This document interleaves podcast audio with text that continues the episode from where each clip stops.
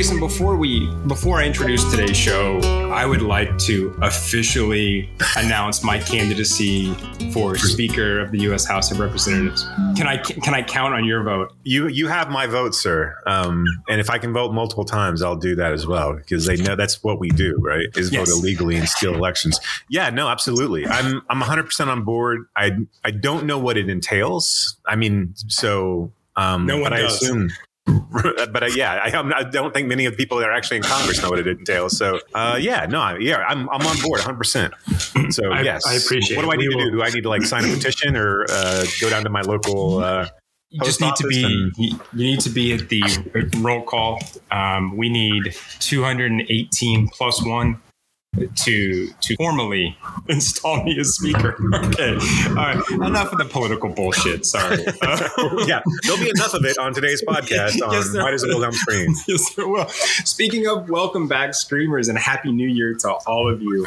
Yeah, I hope your holiday season was a nice one. And if you've made any resolutions for this new year, I hope that you have broken them already. Yeah, absolutely, absolutely. So Yeah, because I mean, what the what's the point? You're you're. I think the message of Why Does Wilhelm Scream really is you're perfect just the way you are. You know what? And live each day. Don't worry about some sort of far flung. I'm going to start. January first is just a, a just another day. It is. It's It is not really. It's not significant. You know, insignificant in any way other than just the passage of time. It doesn't mean that we did anything special. Just be your best self. You know, be kind to people try not to take other people's things and really and, and watch a few movies. That's that's i think that's the big message that we have for this podcast is, En- is those, engage those three with things. your engage with your imagination. And vote locally. and vote, vote locally local local elections do matter. If if the past however many years yeah i don't know 200 plus years if they've taught us anything right, it's it's that local elections matter. And, and they have not taught us really anything. No no. By by the absurdity happening in the house of representatives. Today's show we're, we're mainly going to be talking about terry gilliam's brazil and and the other two films in the trilogy of imagination time bandits and uh, the adventures of baron munchausen. And a little bit i think about gilliam himself right? We'll also give you some films you might like if you like brazil. And we're going to talk briefly about the film soft and quiet directed by Beth de Araujo. Before that, I think, Jason, you want to sort of eulogize Pele by talking about the film Victory. so yeah i mean we I, I don't i'm sure that that if you're in the consciousness that you saw that soccer legend superhero the person who kind of brought it into certainly my consciousness if not in most americans consciousness was uh, pele the the singular named brazilian soccer player has passed away recently after the world cup was over. Um, i don't think he waited to see messi win and then passed away. I think it was just complications from being old and that happens to all of us. We're all marching towards the sweet sweet relief of death and may it come soon for all of us but on the other podcast of why Jason wishes for death sometimes. so I thought what would be a fun exercise would be to revisit Pele's film career. Now, for the most part, Pele starred in films where he was Pele. I mean, he's in things, he's in a bunch of different films, but most of them are either about documentaries about his life or where he pops up as a cameo as Pele. Now, he did two films, and I think he's done more than this, but I think he did two films early on, right after his retirement. He would have been in his early 40s, where he he kind of went off into film. He did this, this movie called Aw, A Marcha or A Marcha. I don't know how you, I don't know exactly how you pronounce it. It is completely lost to time. I cannot find any uh, any reference to it. I mean, I can find references to it on IMDb and things like that, but I can't find the actual film. And then he made a mainstay cable staple of my childhood, a movie called Victory or Escape to Victory, depending on where you're coming from. It was known as Victory in the United States. It was a film starring Michael Caine and Sylvester Stallone. And it was essentially The Great Escape meets The Longest Yard. A bunch of misfits uh, that were in a POW camp in World War II, Nazi Germany, are playing soccer. Max von Sydow sees sees them, he's a Nazi. That, that guy played more Nazis than he didn't play Nazis, right? I mean, that's right. Which is always a shame. I always felt like he gets he gets I don't know lumped in or not really typecast. It's either he's in a Bergman film or he's an, or he's a Nazi, and that's kind right. of it.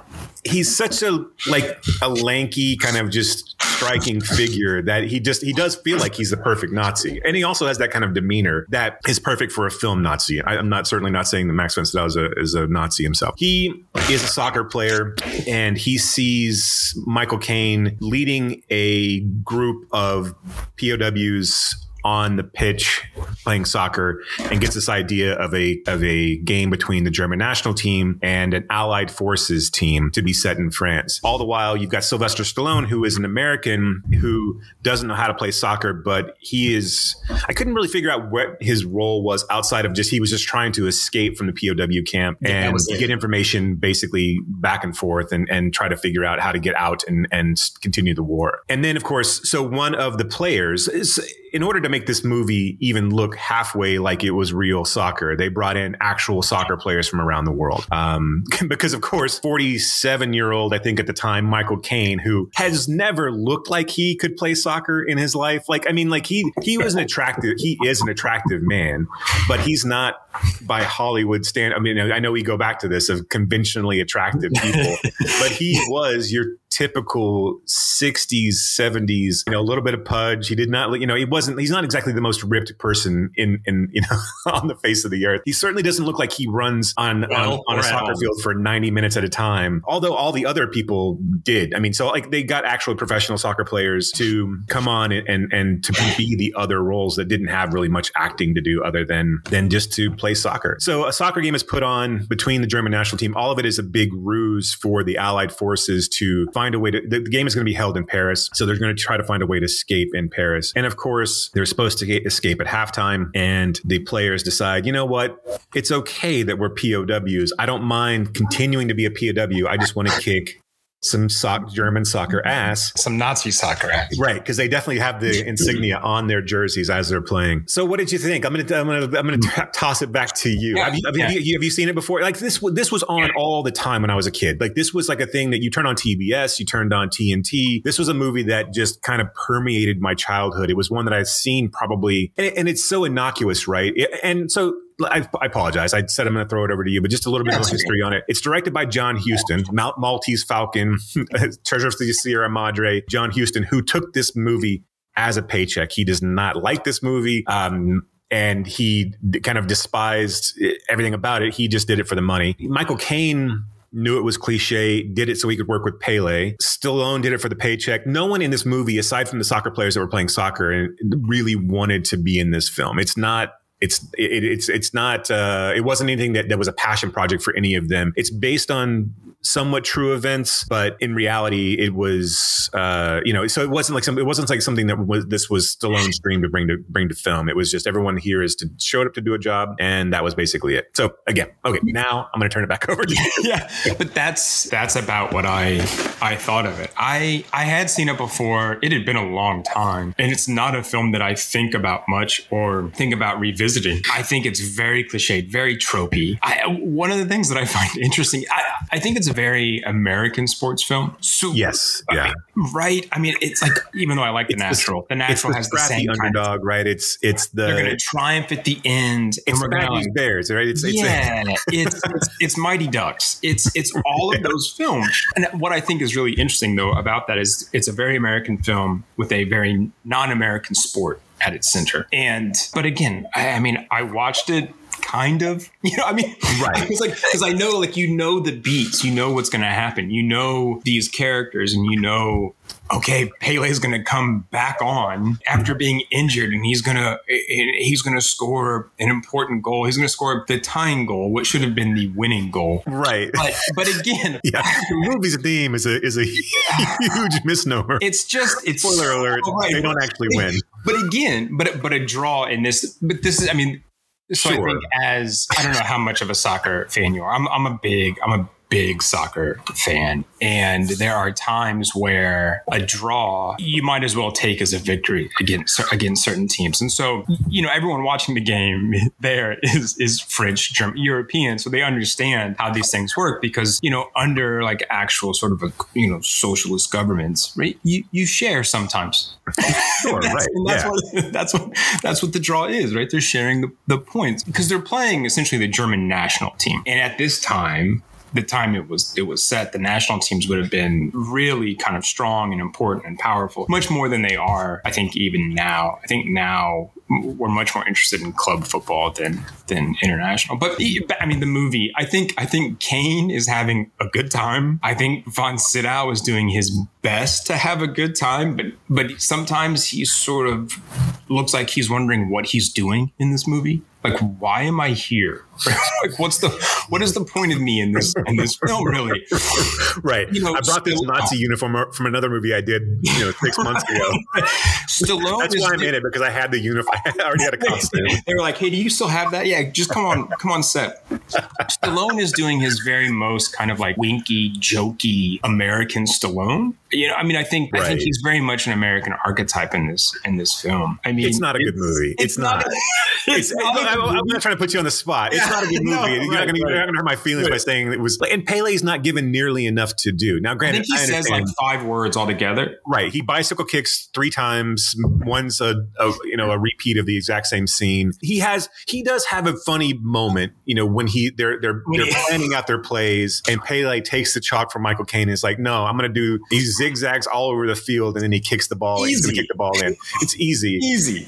Just give me the ball, and I'll do this. And so people, audiences watching know that it's Pele, obviously know that that's what he could do. And so that's a funny moment. When I watched this as a kid, and again, with, you know, un, I, I was not looking at it with critical eyes. This was, again, just something that was, I, I think I liked it a lot more then because it is kind of feel goody. And by the time it's overly long, and, but you, like you said, you know, all this, all the beats, you know, the training montages and you know, you know, in a normal film like this, you would have multiple games, right? You'd have them get humiliated in the first game. You'd have them come to do a tie, take take like necessary roughness, right? Where they lose the entire season. The, the next, the last, the next to the last game, they tie it. So they get some confidence and then they take on Texas State and they, you know, and they win, you know, they beat them with no stakes to the game, but they still beat them and show up the bad, the bad, the big bad team, right?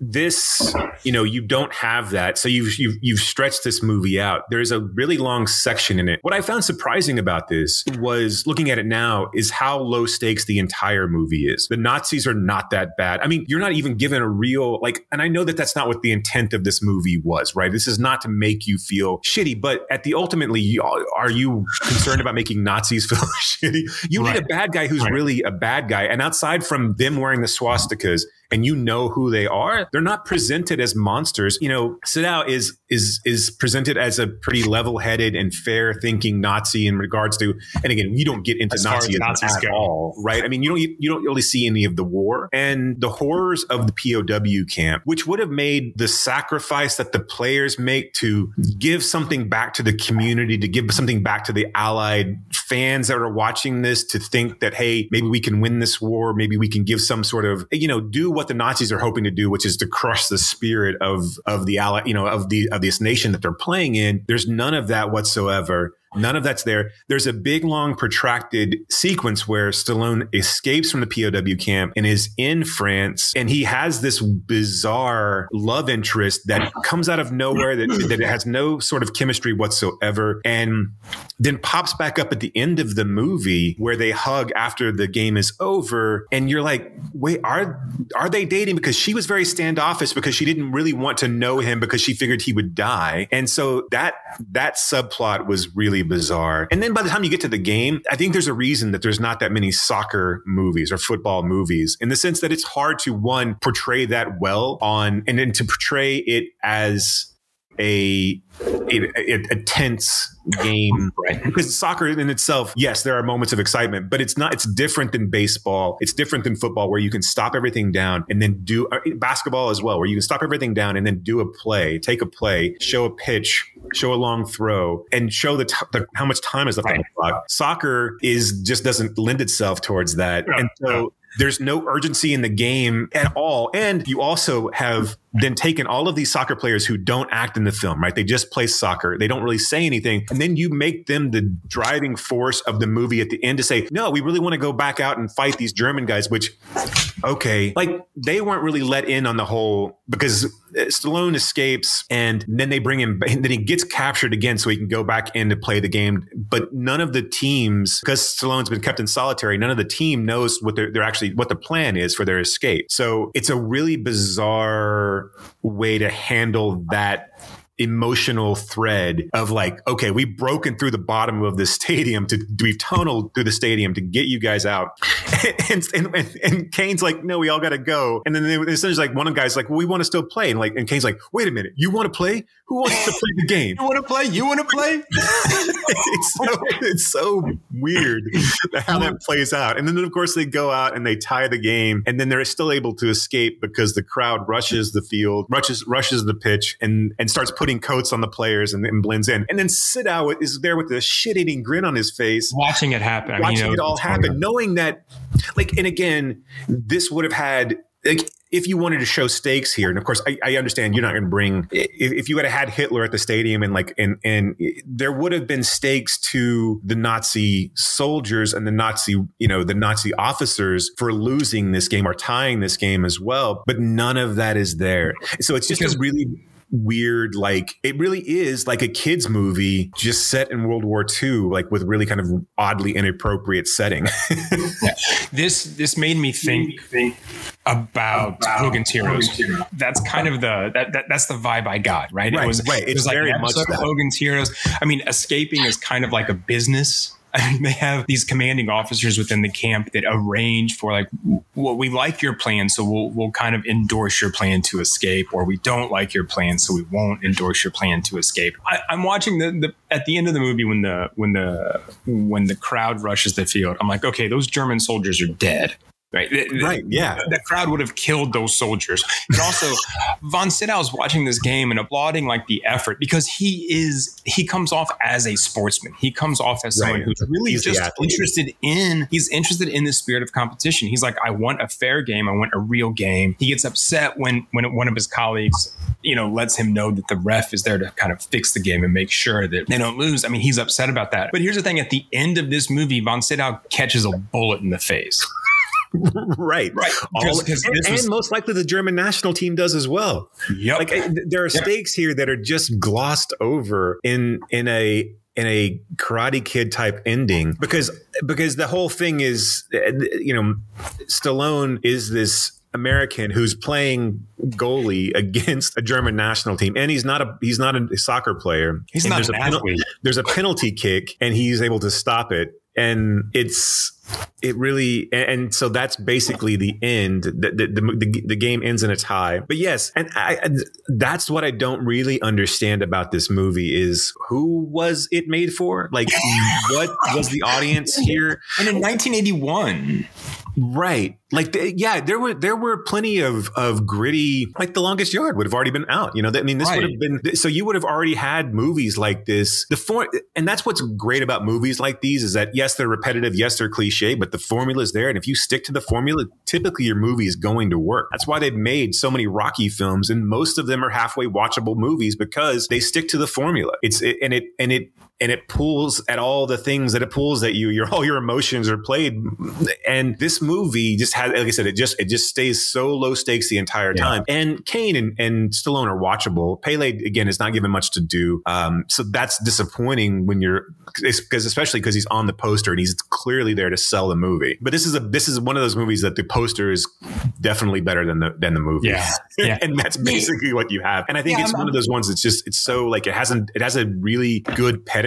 So you're think and I think we get lulled to sleep by that sometimes. Is that mm-hmm. this movie should be better than it is? So I'm just gonna like put it on in the background, but is just yeah. I, I one of the things that stuck out to me watching it now and that I had had in my head. You know, we talked last time about the I think about you when I go to the bathroom line, which I had mis- was mistakenly thought it was I think about you when I go to pee. When I the the the arm breaking scene. So in the movie, the they have to break the arm of the existing goalkeeper so Stallone can play goal because he's the only the one who knows the plan to escape. The arm breaking scene in the movie in my head was much more violent and and and like you heard this snap and it was it was and you actually saw Caine's boot, but it was it was I was like, oh, well, that wasn't anything at all. But in my head when I was a kid, I was like, oh, that was rough. Like that was a thing that was I had to turn away from.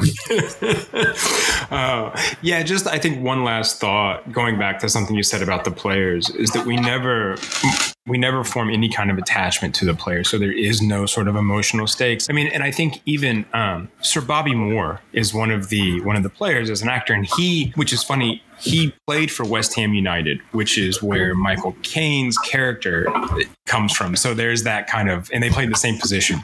He's actually decent in the film. He's kind of like the big sandy haired guy. Yeah. Uh, yes. So he's actually, I mean, you know, we could have had more attachment to him. We could have seen some of these players, something could have happened to one of them I mean, I mean, more than just having their arm broken by like your commanding officer, but but nothing happened. I mean, well, even like even like the attempt with Pele, it didn't. I mean, we're just like we know what's gonna right if you had of 86 the entire subplot of Stallone escaping, which was really the only, again, to only only there to add a, a an ill-advised love interest and to give you the comedic uh, paper mache head sequence, which was overdrawn and kind of funny when you first saw it, but really, and, and, like you said, had and, had you have developed a, a, just a passing relationship with these guys where they all had some sort of like wide swath personality trait that you know there's a fat guy and there's a smart Alec and there's a guy who doesn't speak any English, and there's the, the guy who punches everybody. You know, all that, yeah. the, all of those tropes, right? You could have done that and made this really. I mean, like this had this has potential, and it just it didn't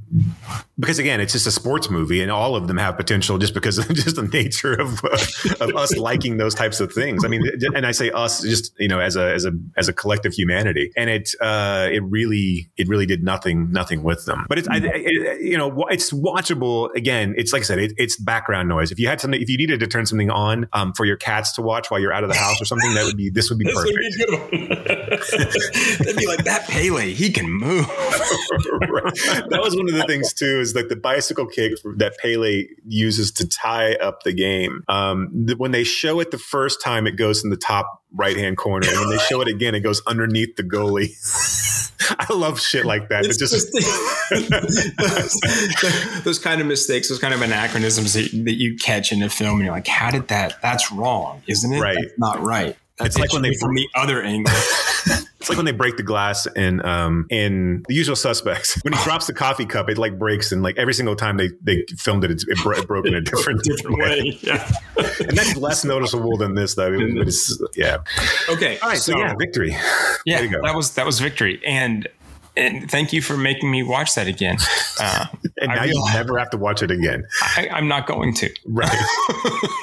Sorry, Anyway.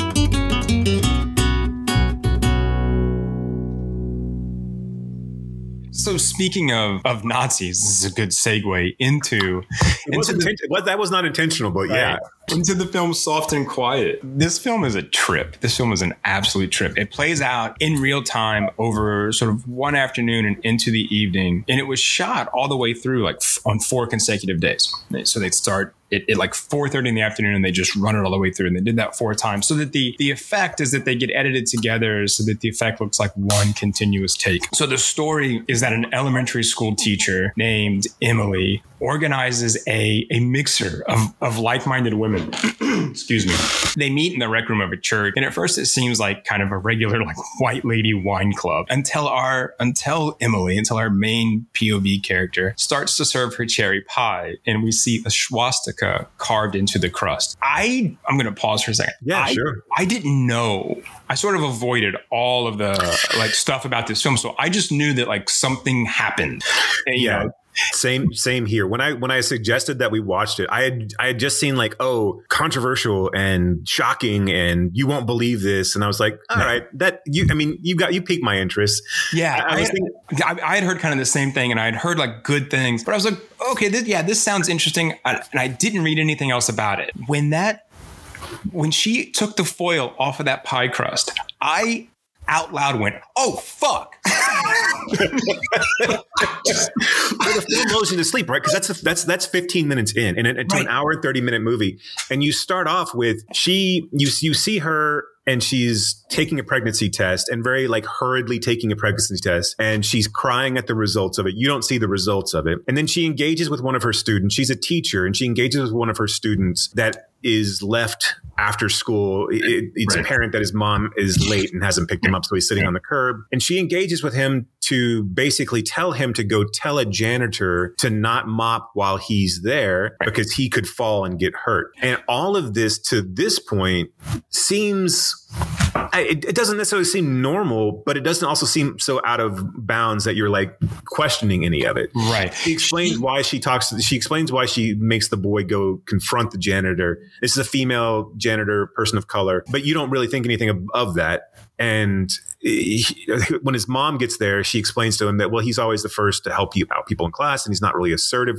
about himself. So she's trying to help him gain confidence and, and be more assertive and, and, just stand up for himself. And then that's basically it. Then you're walking directly to the church where she's meeting up with these women um, at the white or the Aryan female. I forget what name of it was now. I, I, I, do, I do too. But yeah, but so so it turns out yeah that they're all there. They're all there. I mean, it, it turns out that it's a a it's mainly talking about those people and how white people are being victimized and it's not fair and blah blah blah and all this kind of the same basic white supremacist right wing bullshit rhetoric, right? So it's like this just women's white Aryan club. Yeah, they use uh, the word Aryan and and like yeah, women's Aryan gathering or meeting or something like that. It, it, wasn't an acronym or anything like that. It was just written on a small whiteboard. As you pull back from the because even when they show the swastika, you're like they're they're joking about it, and it, and you the comment is made. Well, we can't joke about anything anymore. So you're right. you, but and, and then you see the whiteboard that says the Aryan meeting, and then you're like, okay, we're now it's now balls to the wall. Uh, yeah, QAnon and, and just and, and also just yeah, Stormfront and Proud Boys and all of. The, I mean, mm-hmm. none of those things are brought up specifically. Stormfront is, but not but right. not the other two. Right. And it, and then it, they essentially go around the table it's like an airing of grievances. Yeah, exactly. Right. Yeah, exactly. And then and so like the, a Festivus celebration, right. which is ironic. Yeah. Anyway, so so the, right. the so the, the, racist club comes to a close when the priest or whoever knows no bounds. their, their appropriation knows no bounds. And again, uh, it's like this like lack of self awareness to not realize the irony. In anyway, so, so back to the, the plot. The, the racist club kind of comes to a close when the priest or whoever he is at the church is like, lady, get out of here before I call the cops.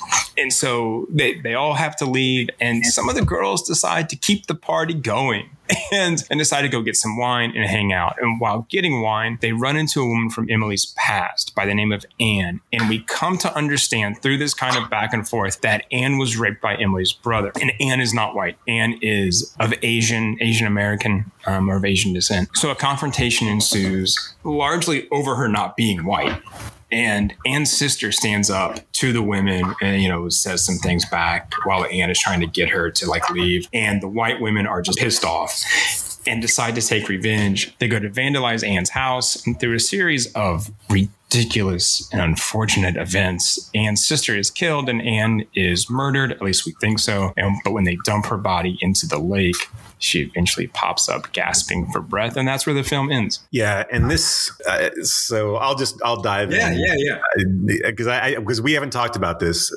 up until nope. now. I don't know who this movie's for man. I one it's it's and, and i understand that this is the point. It is it's not only just uncomfortable, it's just an unpleasant hour and a half. Mm-hmm. And it's one of those things you read reviews about it too, and it, you you see, oh, you won't believe the last 15 minutes. Well, first, I couldn't see the last 15 minutes. Also, yeah, I believe the last 15 minutes.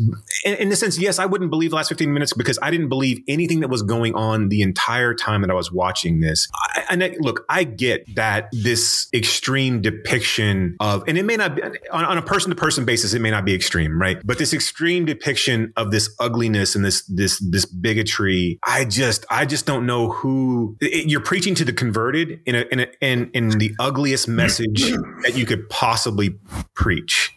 Right? And and look, I get that it should be denounced and, and all of the. Eh, I'm not I'm not arguing that these women, but I think weirdly what happens, and when I was watching this movie, is that so everything escalates, right? You you're it's just women airing their grievances, and they're ugly and they're bigoted and racist women that are just talking about how small their own lives are and how they deserve just by the nature of their being they deserve the fruits of their ancestors their white ancestors and their white husbands and fathers and and then it escalates into a confrontation.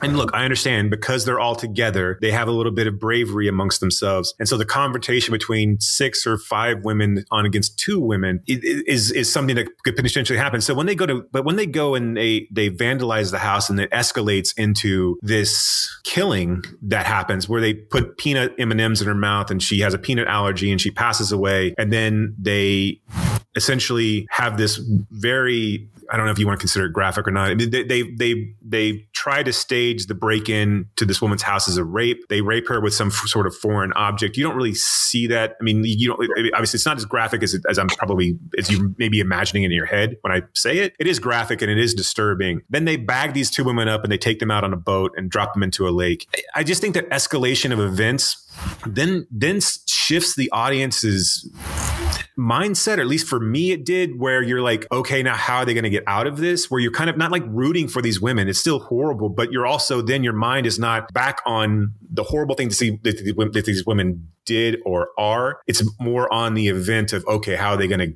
hide themselves from this? And then the idea that she pops out and that they're going to have to have face retribution for their actions. It, it, like if you take this and you, and you, and you watch something like Get Out, the last scene in Get Out where you're, you're, where you're visibly worried that the cops are coming to a situation where you should want the cops to come. Or if you couple this with something like, you know, American History X or even, you know, the other wake up call to America movies like kids, mm. I, I I'm just, I just, I, all of those movies are so much better than this. And I just don't know. Showing that sort of sensationalism obviously paints it so broad with such broad strokes that I don't know who you're talking to. You're not trying to convince someone who works for Stormfront. And, and again, all of that, all of the, their actions, look, I understand that people have those thoughts and they may end up saying that stuff within sort of close quarters. Like this, the lady who worked for Stormfront was also somewhat apologetic for working for Stormfront and like keeping, I, I like not a lot of it rang true. What really rang true for me, I, a lot of what what what really rang true, and the stuff that they I thought that they did really well was the first 15 minutes, where you you get that spin back on. Oh shit, she just told a white kid to go tell off a person of color janitor for no reason whatsoever for just doing her job. And there was a there was a point in in the conversation at the church where they were like one of the things we need to be doing is belittling black parents in front of their black kids. That's the stuff to me that was really really powerful and really really eye-opening. And i just don't think there was nearly enough of that. And I think it was so squashed under all of the ramped up rhetoric and and the just the hyperbole. And again, I know that may not be the case, but it just so much of it that it gets all of the subtle little pins that where you really need to be afraid of are squashed under the oh yeah well obviously we hate this person who is is doing Nazi salutes out in a, in a church parking lot. I'm with you with the moments of sensationalism where that detracts from the more nuanced messaging of the film. I mean, because this this film I, I, we talk about audience and like who's this for? I don't I don't know if the filmmaker was even thinking in terms of audience, more in terms of you know social commentary. Right, this is what this this filmmaker kind of sees happening. And, and, and we have seen, I think, enough of this on white women being captured on social media, kind of going crazy. I mean, eh, eh, she was, I guess the filmmaker was inspired in part by the black bird watcher in Central Park and the white woman who called the cops on him. And so right.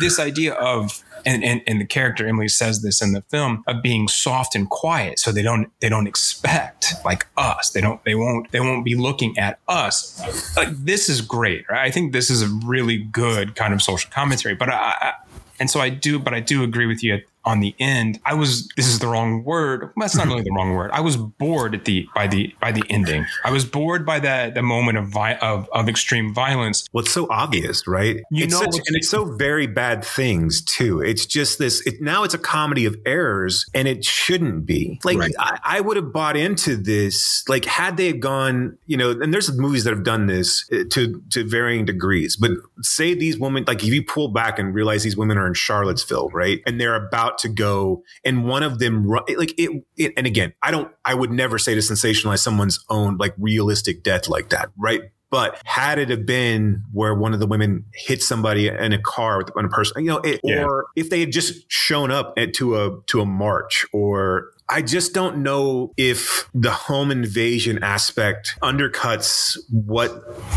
the again, and like you said, I know it may not be necessarily a message film, but undercuts the the severity of the first forty minutes or forty five minutes that you've watched, where these women are just being hateful and awful, and to see again, soft and quiet is not what they ended up being, right? I mean, they ended up.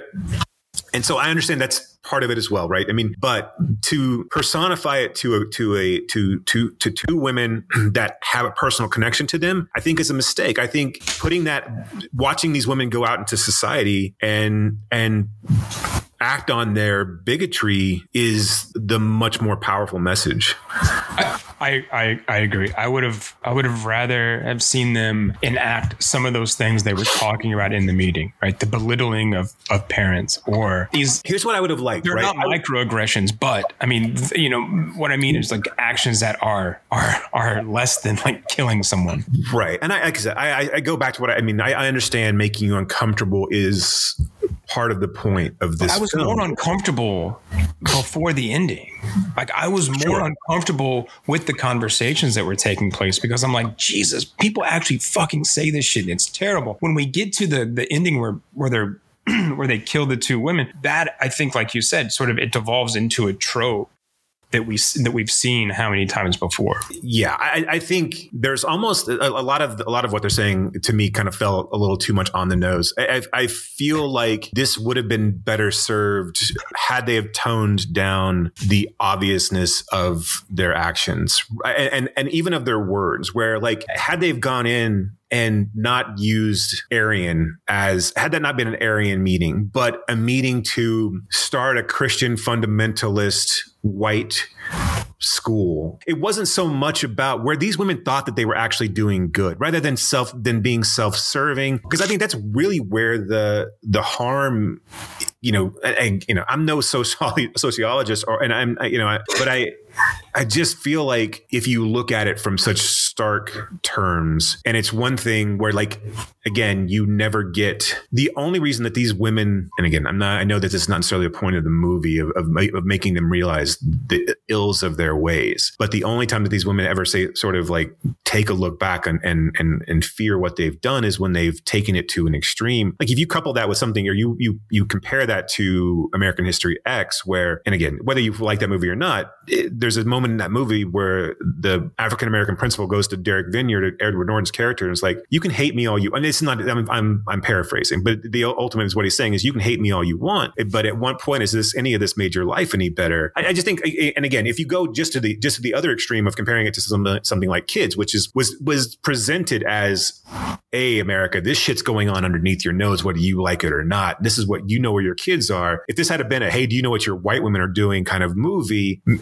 but it wouldn't. But kids never ratcheted up to a murder, right? There were definitely scenes, but that would have been more. That would have been more interesting watching these women like interact and just be these subtle little moments of knowing that they were who they were and trying to dig at the progression of society and trying to, to pull back and to try to hurt people because of who they were is a much more powerful message than, oh, well, okay, we accidentally killed two people of color and now we're going to go bury them and, and we hope we don't get caught. Yeah, I, I think I like this movie more than you did, but yeah, that third act doesn't doesn't work for me either. And I do think that yeah, the the more powerful me- and I, I I also think the filmmaker is trying to be over the top. I mean, I but also Sure. sort of play that down. So it's not like full satire, but it is, you know, I think I think some of the on the noseness is intentional. The filmmaker actually is a sociologist. Did you know that? She has I a yeah, yeah. She has a degree in sociology. Um, but I mean, I, what I mean is, I think she's thinking about these these things. Right? I think she's thinking a lot about these things, and and, and I think that yeah, I, I just think like we both said that that third act is is a misstep and sort of takes away from the power or, or, or other powerful moments in in the story.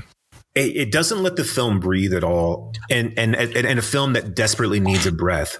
Because you are bombarded with women who are essentially screaming at each other the entirety of the movie. From 15 minutes in there's always some sort of conflict. They're always in some sort of agitated state. And it's just women y- yelling at each other or yelling across rooms and it is exhausting to, it, it is a very unpleasant film That's that's part of the point too. I mean, that's part of that Sure, sort no, of I get single single take, you know, effect or or feeling like you're in a confined closed space. And I will say the single take effect was was a really brilliant step of filmmaking. I think that that ratcheted up the tension the entire time and kept you on your toes, and also di- eh, didn't allow the audience to breathe. I just again that that third act Yeah. for me just just makes it fall apart.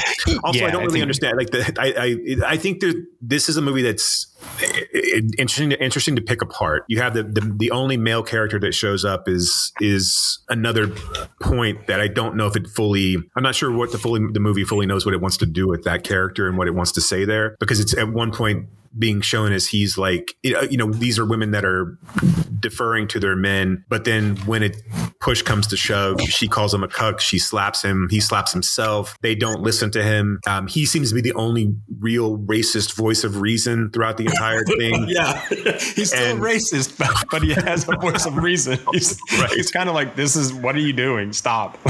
this is stupid. Let's get out of here."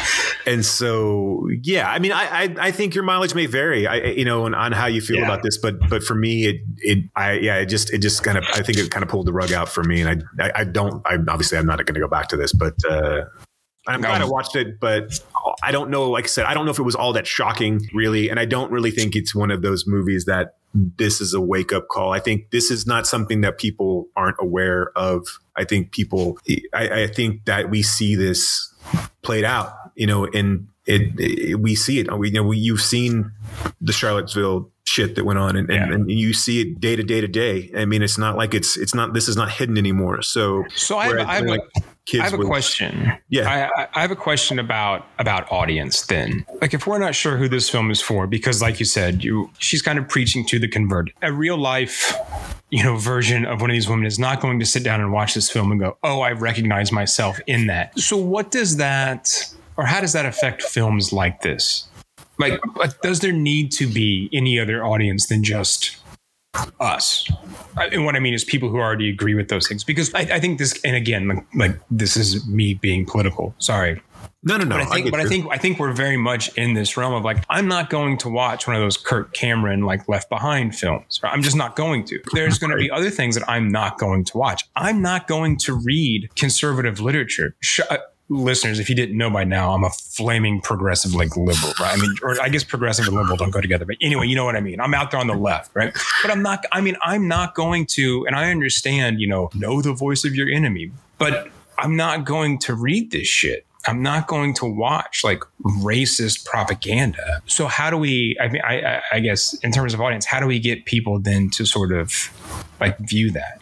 I, I- I don't mean for you to answer that question. No, no, but no, you know- no. yeah, But you know what I mean. But I go back to something like American History X, which I think Yeah. also presents these dangerous ideas in very compelling ways.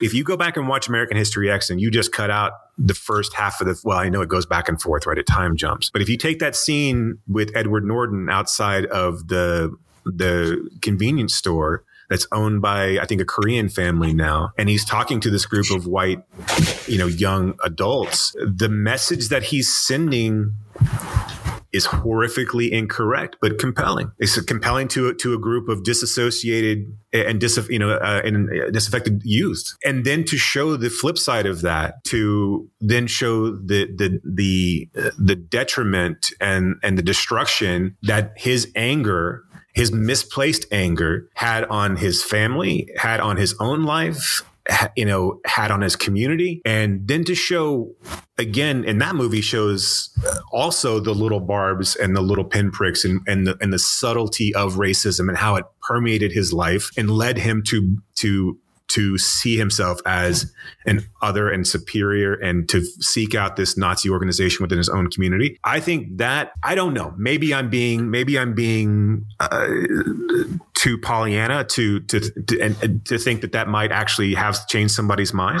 And if you are sitting there watching a you know if you if you are having those tendencies or those thoughts i can see where you you if you find yourself compelled by what derek is saying in one scene maybe you find yourself compelled by what ends up happening to Derek at the end of that movie. Again, I know it's all hyperbole, right? And it's all it's all fiction and story. For this, but everything movie, is. I mean, uh, right? Sure, sure, sure. But and and uh, so yes, I I get I get the point. The, the left, I, but I think the point of even like the left behind stories, right? I mean, if you're is is that they're trying to show in in comical, not comical ways. I mean, they end up being comical. They're not comical unintentionally of of oh shit, you don't get your house right and you don't believe in Jesus, then you're gonna die in hell when all the when all when the retribution comes, right? Uh, there's I, I, again, who's it for? What's the message you're trying to show? If you're just trying to wake us up, if you're just trying to show us that bad shit and racist shit exists, I think we know that. I think and I don't think showing it in hyper stylized, hyper sensationalized ways does anything other than forces, it does anything other than reinforces a worldview that people like this exist and they are monsters and they should be vilified. We can get into this debate all night long about how you actually deal with racists and, and how you, you on an individual basis and on, on a, on a group scale for, for this movie. I'm not sure, again, I'm not sure what it does. I'm not sure what it's trying to accomplish. Yeah. Again, yeah, I'm, I'm, I'm with you. I think overall in terms of the of the film. But I I think I'm always going to be curious about how we get the other side to listen and pay attention because I still think and not to not to keep belaboring this point, but I I still think there is a a large amount of the population here in the United States that doesn't believe that, that racism is a problem or they don't believe that they are are racist. They wouldn't see what they were doing as as racist. They mistake or they would they would couch it as a pride in in their own history and ethnicity. And then because we hear this right from from um, people in in the South flying the Confederate flag. Oh no, it's just our our heritage, our history as slave owning people. Right. but, and, and, and, and, again, like I mean, and and I've heard enough. I've heard enough people, you know, younger than you and I, say, "Well, racism doesn't exist. We elected a black president." And again, I, am being, I'm, I'm, This is very basic rhetoric, and and this rhetoric has been explored by people smarter than myself. But I still think that that's there, and so. I mean, I think that yes, a lot of us know racism exists, but I I still think there are those people, and too many of them, and some who serve in the House of Representatives. Back to that idea that that that think that we are post-racist, right? That that think that we don't need to teach the negative side of U.S. history things like slavery and that eh, right anyway well, you know where i'm going so, so then what you do is you take this movie and you make something like white man's burden right which sure. it's not a sure. it's not a good movie necessarily but it's an interesting one white man's burden is sidney poitier and john travolta and basically the race. Harry Belafonte, isn't it? Oh, is it Harry Belafonte? I thought it was Sidney Poitier, but yeah, I think Sidney Poitier would probably been too old for that. Well, because Sidney Poitier was uh, Who's Coming to Dinner, right? Look right. Who's Coming to Dinner. Yeah, it's. Eh, I apologize. It's been a minute. and I didn't look it up. I just. I, but, but I remember no, seeing. No, no, but, but, but that that that's a really good example. I think. I'm please keep going. No, I so I think you, you. I think you show what the what the actual results of this thinking is, right? And it's not yeah. that we're going to go and accidentally murder two people of color. Yeah, that happens, right? I mean, I understand, but turn one of them into a cop. You know, I mean, yeah. like there's social stories to sure. be told here that they're not that they're they just that she just sensationalized for again a comedy of errors. Now you're just trying to figure out, oh shit, can they are they going to clean up all the fingerprints? Now this turns into an episode in SVU, right? Where I like, oh shit, are these people going to get out of this? Are, are, how are they going to get out of this sticky situation? Find out next week on fucking soft and quiet. dum dum. right? And again, I, I don't want to get the impression that I hated this movie. I just want to. I just I I I'm confounded by it, which I guess is good, right? I mean, right. anytime you're going to tell me that that a, movie is the most controversial or most shocking, I, you look, I'm a sucker, right? I'm gonna like my ears are gonna perk up. I'm gonna go, oh, I'll watch that shit. You tell me it's the worst movie ever, I'm probably gonna watch that. Um, I just this seems like it had something it wanted to accomplish something. I just don't know what that accomplishment was because if it's just showing people that there are fucking horrible people out there, again, I think we know that, right? I think that you can see that it, and, again, not to get overly political, but I think you can see that over in the past, even when Obama was elected, this idea of that one we're either post racist or, or that once or we've re-enabled and we've we've reinvigorated pockets of society that felt like they were hiding and now they're not. Okay show me the show me what happens then. What do you think happens then? It's not home invasion. It's not. Right. And, and if it is it's on a bigger scale than just they're getting revenge on two people. They're not and i understand this is a, a scaled back s- story but also then you couple it with a sexual assault of her brother on those two women. Again, you're making it personal, but you're not showing any sort of con- like American History X makes it personal, right? American History X, Derek Vinyard's brother gets killed. He ruins his family. His family basically goes into poverty because he's no longer there. He kills a black man in in the street. He or kills two black men in, in the street. He goes to prison. His family is ruined. Like you don't show any of that, right? You're just showing, oh, well, yeah, these women's lives are going to be ruined. They're going to end up in jail. They're going to end up being charged with hate crimes. They're going to end up being vilified. But all we see is the horrific act and them covering it up. And then you get some sort of mild reprieve as this woman comes up for air. But then even then again, like you don't even know if that's really a reprieve. And of course, I understand that's part of it as well, is that this woman comes up and tells her story and you, they may not, she may not be believed. There's a, there's a soft and quiet too that can be told here that that's the repercussions of this film.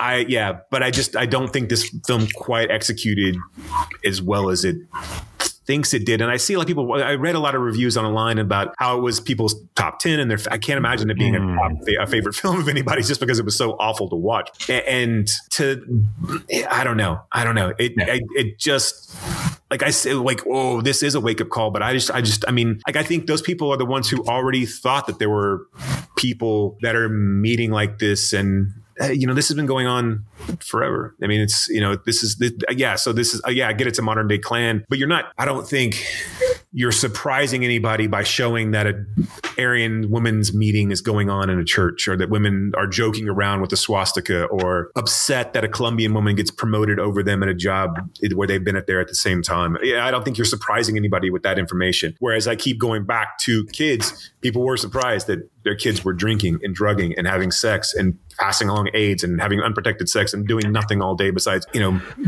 getting high and skateboarding. Right. Yeah. yeah. yeah. we are recording this on January 6th. So, um, oh, yeah, I didn't even think about that. um, uh, so, yeah, a couple good movie to talk about when thinking about the insurrection.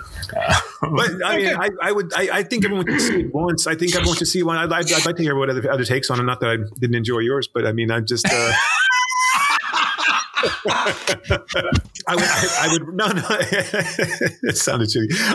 I, I, think I, I'm interested to see what she does next. I'm interested to see it, it, how, how, the narrative continues to play out. If this is something that she, you know, to me, this is an easy film, not an easy film to make, but it's a, it's from a filmmaking perspective, this would be something, you know, it's, it's technically proficient. The, the handheld camera is good, but it, I can see that this is a, this is not a, you know, I'm interested to see what, what comes next, especially since she got picked up by Blumhouse and to see if, they, if he invests in her movies moving forward forward. Yeah, I, I think this is innovative enough in its attempt to tell a story that we are disappointed with the payoff at the end. And I think so. I think this is actually, I think your sort of frustration with the movie is actually, in a strange way, praising the film because no, absolutely. No, the, I mean, I'm much rather be, I'm much rather be angry about a movie than be bored by it, right? I mean, right, I, if, if, right. if, it didn't do anything for me, if it didn't have, when we spurred, we've been talking about this for 40 fucking minutes now. So, I mean, I like, know, I, know. right? So, I mean, like, there's something to be said about this film. So, yeah, no, no, no. I, I agree with you that, that yeah. I definitely think it should be seen. I don't necessarily think everyone's going to love it. And I don't think it's actually going to, I don't know how many minds it's going to change, but I, the conversation that, that could be had. I, I, think the conversation about how we change our audience is a good one to have. I, yeah, I, I, I do too, and I think I think movies like this kind of start that conversation, even if they don't fully get there. Right. Right. Okay. Anything else on Soft and Quiet? Because you weren't no. soft and quiet about that film. I absolutely was not soft and quiet. No, I think is, we can move on to Terry yeah, Gilliam. It is. It is worth checking out though. But yes, let's let's move on to Terry Gilliam and in Brazil.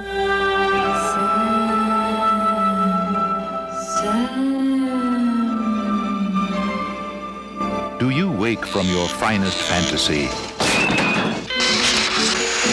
only to return to your daily nightmare? Is your mother about to look younger than you do? Does the woman of your dreams I love you. In my dreams, I love you. Still have a few doubts. Then it's time to take a stand. To break out of your dull, humdrum life and into Brazil. You're so pleased. You could make it. Brazil is Sam is a uh, is a lower level employee in some sort of big conglomeration. We're in we're in a dystopian future where everyone seems to work for uh, an information society. That's this is very 1984. There's a there's a big brother that looks after, over all of us. All of our homes are connected via tubes that are bringing us information. Um, Sam is a basically a pencil pusher in this organization who has flights of fancy. He he thinks of himself as a as a angelic warrior fighting for the good of of, of himself and humanity, and and he has this this ideal of a woman um, that loves him unconditionally, and so he is kind of middling around in his career and you know is, and is, is basically a daydreamer. His life is full of he comes from a, he comes from a, fa- prominent family. His mother uh, has money. She is constantly getting um, plastic surgery done to herself to, in order to, to to make herself more beautiful and to make herself more attractive to younger men. And so at one point you know as we start our story uh, we meet sam. We also meet um, a, another person in a different organization who is overseeing people who are committing crimes against the corporation. And uh, in his office, he is there's a bug that's bothering him. He goes up to smack the bug. Um, he does smack the bug. It falls, it's on the ceiling and it falls down into his apparatus that's telling him who to arrest or telling the police who to arrest. And it changes the name from uh, Henry Buttle to Henry or Henry Tuttle to Henry Buttle. And then we watch the Gestapo esque police uh, basically cut through the roof of um, Henry Buttle's Christmas celebration, take him away, and basically lead him to his death. You don't find that out until later, but they lead him to his death. All throughout this, uh, Sam is kind of at the forefront of this because he figures out that it was a it was a, a, mis, a piece of misinformation. His boss, it, the information comes to him. They they find out that they've been it was they got the wrong guy. They got Buttle instead of I got Buttle instead of Tuttle, and so Sam is given a check to pay off uh, Tuttle's wife. And I, am explaining this, and it's all fucking just nonsense. I don't know why I'm. I, so at some point, like really, all you need to know is, is that Sam is stumbles upon this information. He goes to find he, he goes to correct the he goes to correct the mistake and he finds out that his dream woman is living above the person who's been arrested. Literally and, the woman from his dreams. right. And he tries to move up within his organization so he can find out more information about her. All the while, the organization is trying to hunt her down because she's causing problems. So at a certain point, then he tries to save her, and that land, that lands him in hot water as well. Uh, during all of this, he actually meets the actual Henry Tuttle, who's being pursued, and he's played by Robert De Niro, and he's kind of this Superman esque type disruptor within the machine uh, that kind of pops in and pops out of his life to kind of goad him into fighting back against the corporation that he's a part of. This all culminates. Sam understands that Jill is in trouble with the corporation. He breaks her out and they seemingly escape together in order to live happily ever after. The organization turns on Sam, captures him, uh, provides him with a lobotomy, and Sam believes in his head that him that he and Jill are living happily ever after. That's if you watch the director's cut. There is a happily ever after cut where he actually does get Jill And then there's a theatrical cut that's an hour and 32 minutes, 10 minutes shorter than the director's cut. This is this was a movie that when it came out, it was. It, I think this movie is served more by its the the lore around its making than it actually is the film itself. This is a movie that I, I like. Uh, I, I, well, this is a movie that I admire. I don't necessarily like this movie. I I I, I don't think it's of the Imagination trilogy. I don't think it's funny enough, and I don't think it's I just I find I find it overly dour and dark, and I understand that that's part of it. But I just I to me this is not of the three movies that we're going to talk about. This is the least enjoyable, my my least favorite of all of them. Mm. And I there's there's one funny line to me in this that stands out, and t- when he's at the dinner party and he's talking to the girl um, he's talking to the to the plastic surgeon, and, and, he's and he's talking about putting how, how, he had clipped her ears and, and they don't stand out anymore, and he thinks on my breast. He's talking about her breast. It's like, and the, doc, the, doctor's like, um, yeah, she she had her ears pinned back, and he's like, uh, he's like, what did you think they? He's like, oh, no, I, I just thought she wore fake ears. I thought she was had fake ears. I'm doing the joke no justice whatsoever. That's the funny part. It's, it's true. Yeah. I, the the movie is very visually interesting. I think the movie is too long. I think an hour, two hours and twenty two minutes. It goes on. It, it, it indulges itself way too much. Um, I, I you know, he, this is where Gilliam had the budget to do this is his blank check movie right? I mean we go back to not trying to compare ourselves to blank check because that they do that what we do better but uh, and because they have a bigger audience, have a bigger audience and a bigger budget and and and then you know they've been doing it longer. You know when we get to 500 episodes and they, and they also you know come from within the industry. So. right right. So they've got better insight than just two jackanapes mucking around on the internet. Um, but but i went to school. I know things. This this he clearly had a budget for his his vision for this. I do think it could have served him to rein it in a bit and tighten this up. I don't think every beat of this story going back to the plastic surgery over and over and over again or driving home some of these points. This movie is very loud and it's very you know, it's very bombastic and and and this like all of the things that that Python had done, and this and what Gilliam had done up until this point are kind of ramped up to 11. And I think it distracts a little bit from, I think Pryce is great. I, I, I think Jill, who's, who plays Jill? Kim, Kim Greist. Yes. Yes. I think, I think the two leads are great. I, I, but I find I just find this film kind of a slog to get through at times, and it's like I said, I think it's just too long. I, and again, I, am I'm not for one. Had he had more to say, or had, had the story moved along, but we bounce back and forth so many times, going back to the, you know, you you find out this, you and you you go back to the um, you know the organization and, and there's danger here and, then there's danger there and there's wow we, then, then he's got to distrust her and that beat the distrust beat happens an hour and a half in and you still got an hour to go. It's i don't know like you feel it's like weirdly odd since we go back and forth you know and and so you go back and forth between the, the you know him him being in a space where he's exuberant and happy and and I don't know. I, I just feel like it could be. T- I, I just feel like when I'm watching it, when I watched it at the Fort Worth Film Club, and when I watched it again for the podcast, like I know all the beats, and I'm just like, okay, let's get past this one, and let's get past this one because there's. I, I know that there's no real stakes here. We've got so much time left in this movie that I think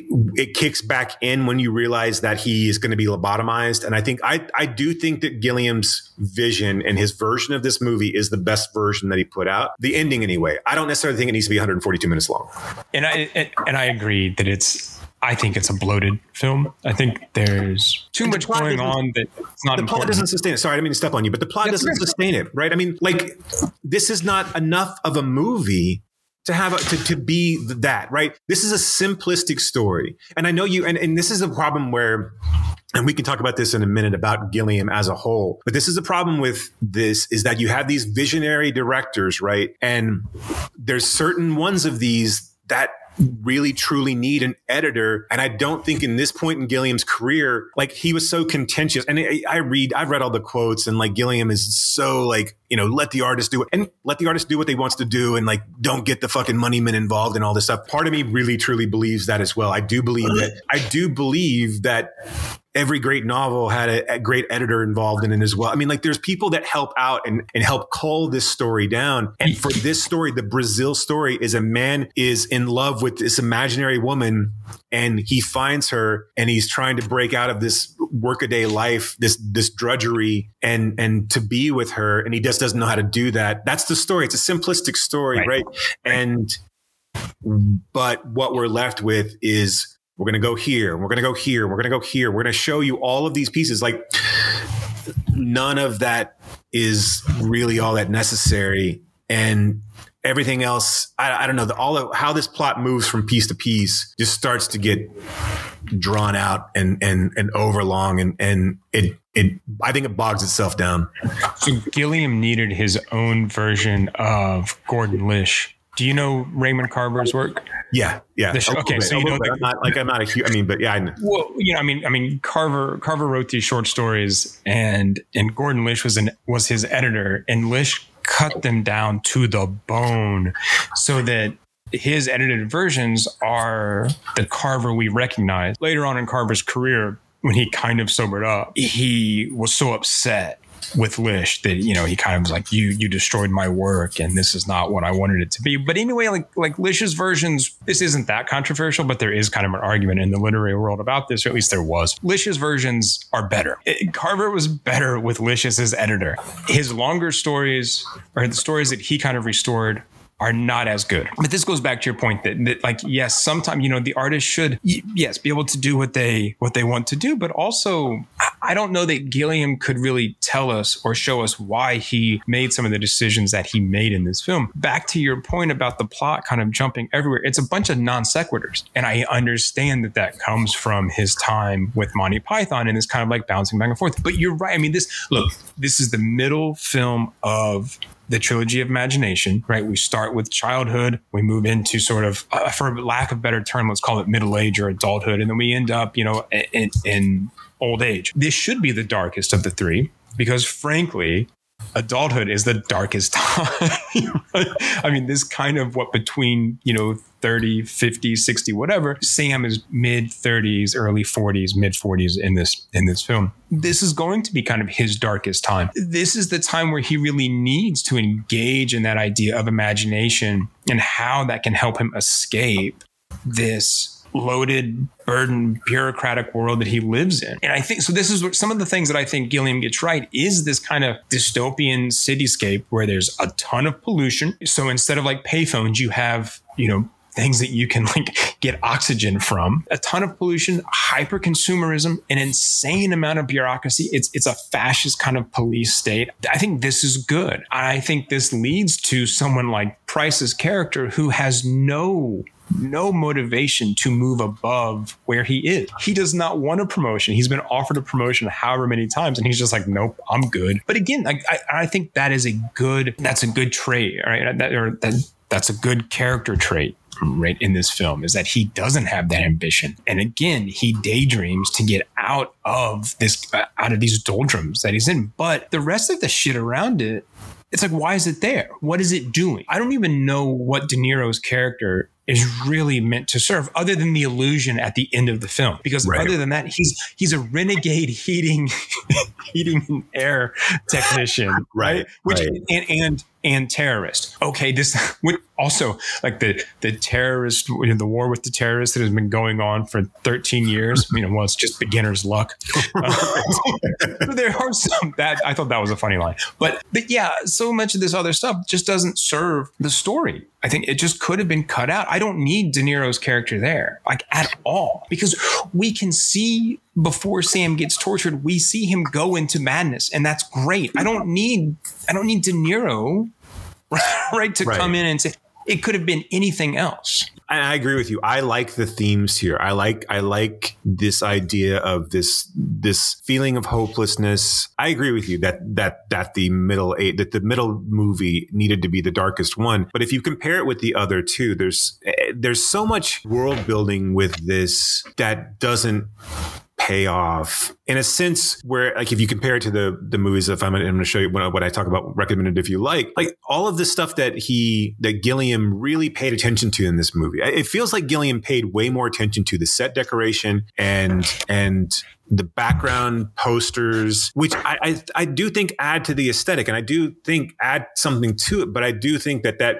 should have been secondary. I, I think he could have he could have made his his his his point a little bit more clear when he's making this movie. And so that's what I think. I think, I, I, mean, again, you go back to as we get to 142 minutes, and I know I keep on bringing that back up. I think he fell in love with every element that he wanted to put on screen and, and wasn't able to, to cull it back to just show Jonathan Pryce's character. Because if you look at something like Munchausen, it has a story that jumps around, but it also always is moving forward. And I, again, you can argue uh, the whole point of the middle of ages of your life and whether that does that or not, or whether you, I, I think both the bookend movies both have threads and I think you can see the evolution of, of him as a storyteller too, and, and, his evolution of a storyteller that's moving out of the shadow of being a Python and a sketch comedy guy, right? It, because if I know we both, I don't. Did you end up watching Jabberwocky? I didn't. I didn't. Okay. So after you, after you made the comment, I was like, no, I'm, I'm good. I don't, I don't need to. And I understand enough of what the film was about. To I can I can almost picture that film without having seen it. I can almost I mean, it's, understand. It's, it's, an unfunny holy grail, right? I mean, it's it's right. uh, of the moment I, know that it's one of those movies where like it's it helps if you're aware of all the British comedy legends that are in it, but it is it is some of the special effects are really good. Like I mean, like the gore is is really funny and and effective, and the last fifteen minutes are really pretty good and kind of subversive. But to that point, man, you've got a lot of shit to crawl through, right? And like oh, I mean, almost like literally, right?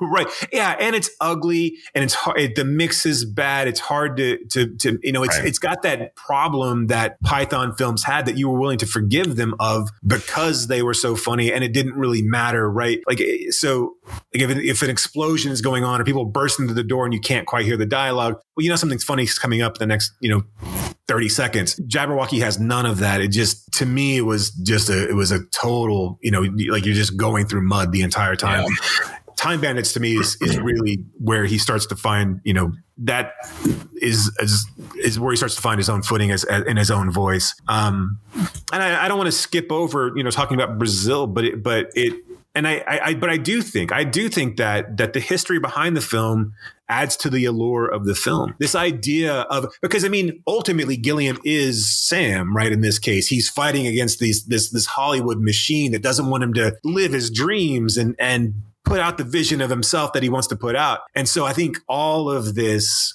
the the the film that has that's been on the Criterion shelf since the Laserdisc era, and you've heard all these stories about the the happy ending and the you know or the you know the feel good ending and the the theatrical cut and the director's cut, and you've got all you got a 18 disc and it's not that many. I'm being ridiculous, but an 18 disc Laserdisc set, and and you know it's been it's it's been a staple of the Criterion collection since the Criterion collection was a, started, and so this idea of Gilliam, and I weirdly I think he's fed into that. I think he's bought into that story of him as being an auteur that's put upon and, you know, should just be left alone. Uh, I think Brazil kind of shows that it, I, I, look, it, I, I admire the film. I admire the themes. I just don't enjoy it that much.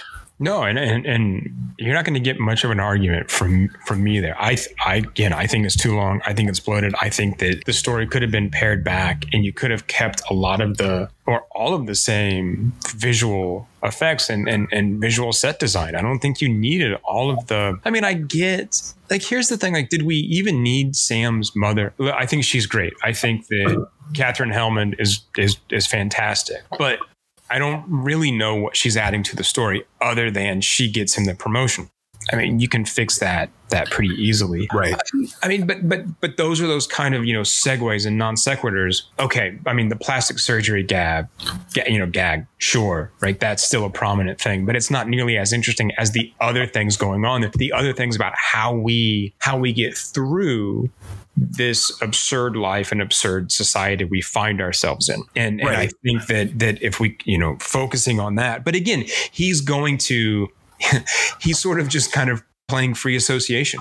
It feels like, oh, and now let's do this and let's do this and let's do this. And yeah, I don't, I mean, there's a lot of that I, I didn't need. Where I think, like you said, with Munchausen, there's much more direct connections with everything that happens. And we're always going back to, I mean, Sarah Polley even says, what about the people, you know, we need to help them. And he's like, they're fine. Right. And then we, we, we cut back to it. Right. But we're always going back to that. We know we're always going back to that. Everything kind of is connected and seems to have more of a reason than Brazil did. So I think the themes are, are really good. I think, I think that there's a lot that we can recognize outside of our windows right now, i- i- regardless of uh, uh, you know working in Hollywood. Like you know, Gilliam is sort of looking at this bureaucracy dragging him down. We all have some other kind of bureaucracy sort of keeping us down that we want to fight against and just don't fucking know how. Yeah, and the cynicism that this film has towards its protagonist too is is somewhat bizarre because you're meant to see Sam as this guy you want to break out. You want to see him as the golden god with the long flowing hair and the wings saving the woman. And but really you put him in a nightmare hellscape where he clearly oh, well, clearly he potentially has severe mental health issues, right? Right. And also a sense of privilege and like it's a there there are there are things to unpack here but but this movie it it it's it, it really just doesn't feel like it likes any of its characters. And if it, it and not even not even Jill really I mean eh, you know and I, I'm trying to think of I'm trying to think of how I feel about Jill and, and what kind of agency she has She's not much of a character in the film. Yeah, yeah, I mean, mean, like- she's, she's an idealized version of. Look, he he's put her on a pedestal immediately. Right? We all know how problematic it is when we put people, especially women in relationships, on pedestals. I mean, she's going to well, and she does because she gets killed. But you know, she's going to fall off that pedestal. She can never live up to sort of Sam's romantic, dreamlike vision of her. And and so I think you know she's a truck driver. She's kind of like a long haul truck driver. She also may or may not be a terrorist, but also she's always being chased by Sam and then chased by the authorities. And she doesn't really get to make any any choice. She ends up where Sam wants her to end up, which is in bed with him. Right. And so, uh, so I think she's I think she's a sketch of a character, and like I'm not going to go as far as to say that you know he's misogynistic in his portrayal of her, but I just don't think she is given much agency, if any at all. Right, right. I'm trying to think about all these movies in, as a as a whole, where where the protagonist, you know, you obviously you can see all of these films as potentially not actually happening, right? They could all be in in the, each protagonist's head, and we- I think we probably should go back and talk directly about Time Bandits and and and, and uh, should, yeah. But kind of putting them all together.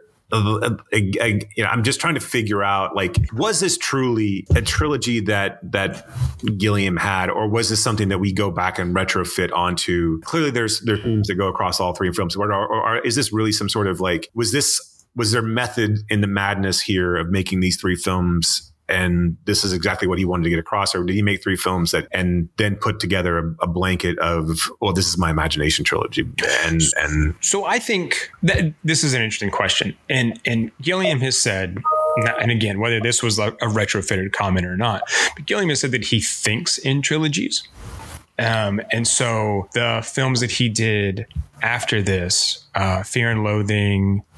Uh, Fisher Fisher, King. and Twelve Monkeys were his trilogy of a, of Americana or whatever.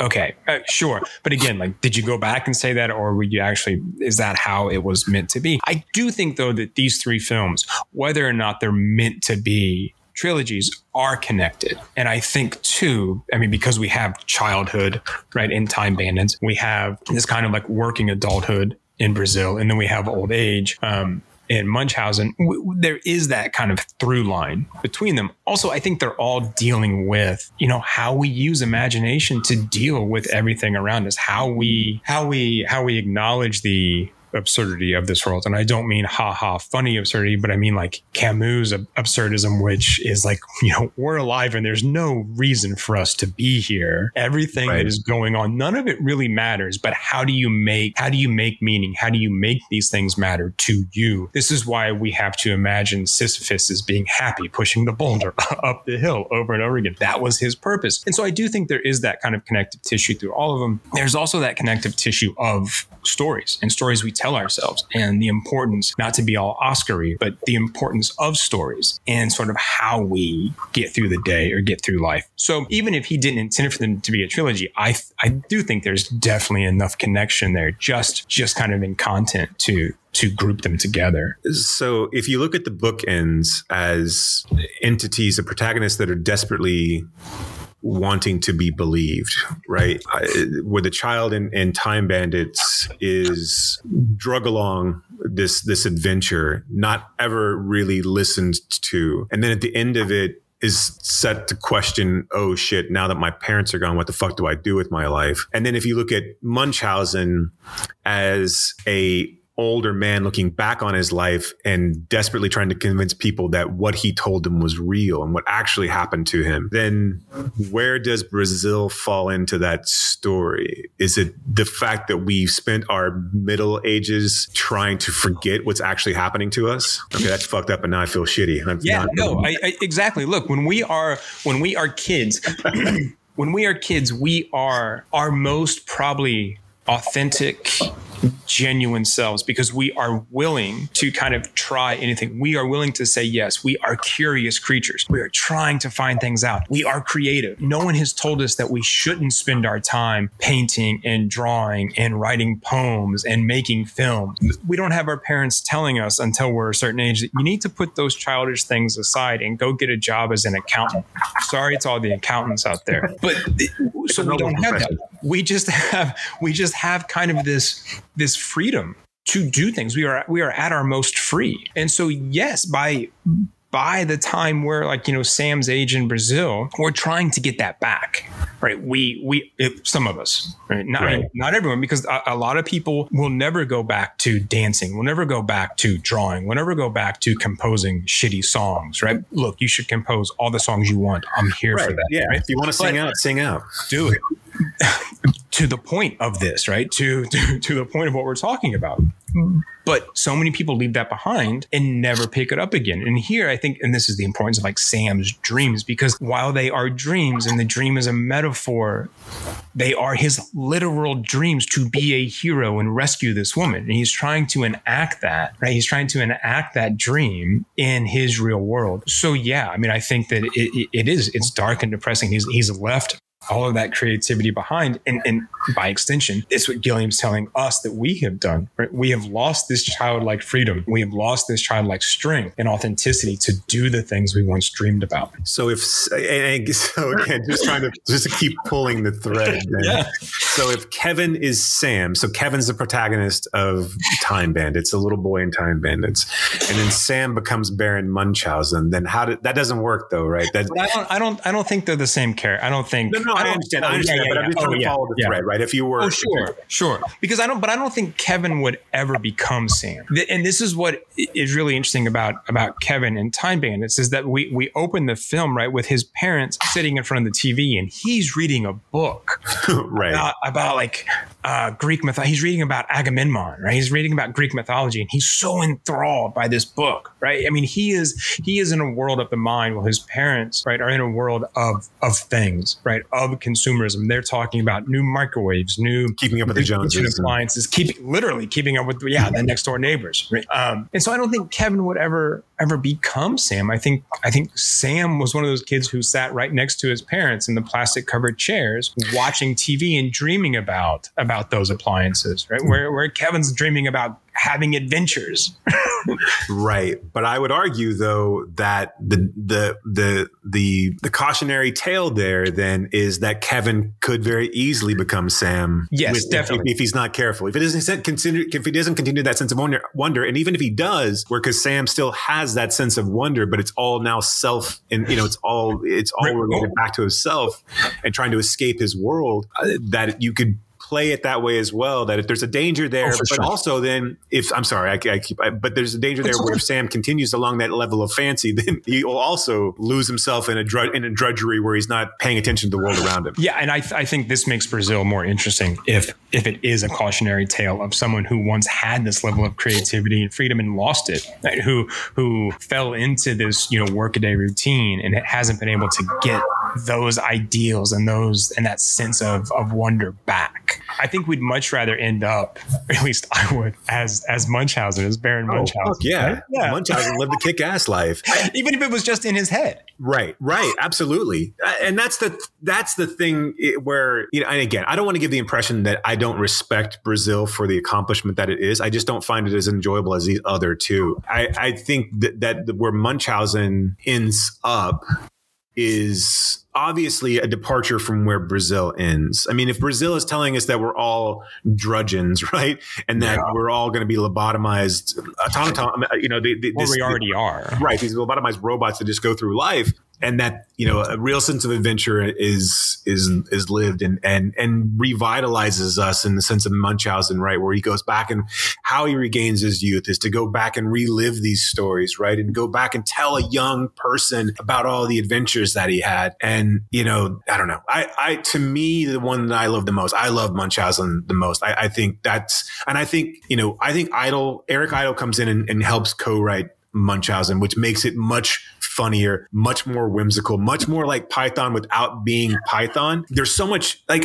you the the, the bookends to these uh, to to Brazil. I know we can go step back if you want to. I doesn't. I mean, how we bounce around and talk about them, but the bookends to the Brazil love their characters so much. So yeah, let's take it. Just go to let's go to Time Bandits. So let's, let's go. And just, I'll, I'll Yeah. summarize Time Bandits. Time Bandits is just about a kid named Kevin who is in this world where he is ignored by all the adults and basically doesn't have any friends in his life at all. He finds out that there's a portal to, uh, you know, a, a portal all throughout time. Basically, they're all anywhere in the universe is is in his in his room. Um, these these time bandits, these little people who have stolen a map from the supreme being, and they're thieves, are going and bouncing around time, and they happen to bounce through Kevin's bedroom and take Kevin with them on all these adventures while they're outrunning the supreme being who wants to get his map back and outrunning the actual embodiment of evil who wants to steal the map for his own good. All the while, Kevin is kind of enjoying the adventure as he's going through. See Robin Hood, Napoleon. They get on the Titanic. So they, they, they go to Titanic. They hit Napoleon. They hit Robin Hood. So it's very much a Bill and Ted, you know, kind of adventure. And you know, they face off against God, and they face off against Pure you know, evil. e- they face off against the devil or evil himself. Which evil is is so good. It's so it, uh, it's it's so much fun how they portray that. When when they're talking when his like when his minions are asking him questions asking evil questions it's so great i mean it's it's sort of recreating that philosophical question of why does evil exist right? Well if you're all powerful well, why do you exist? Who created you?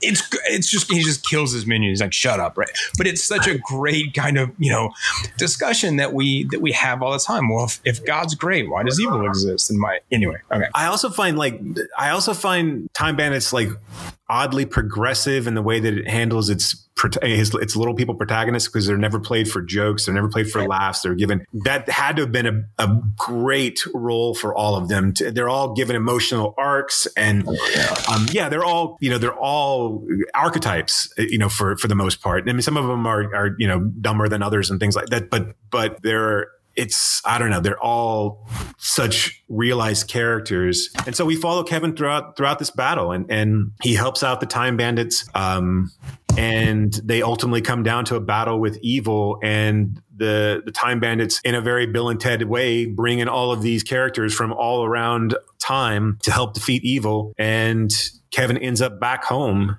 And after it's all said and done, alas, they didn't clean up all of the evil that they were supposed to clean up that had, that had exploded. And his parents touch evil and, and blow up as his house has been caught on fire. So you're, as he comes back to his own time in his own bedroom, you're led to believe that maybe this was all in Kevin's mind because his house is on fire because of some new tool or new, new toaster that his parents had bought. And he's rescued by Sean Connery, the fireman at this point, and who also who also played agamemnon his parents open up the toaster oven. They see a bit of evil in the toaster oven. Kevin clearly tells them not to touch it because it's pure evil. They do anyway, and they explode and disappear.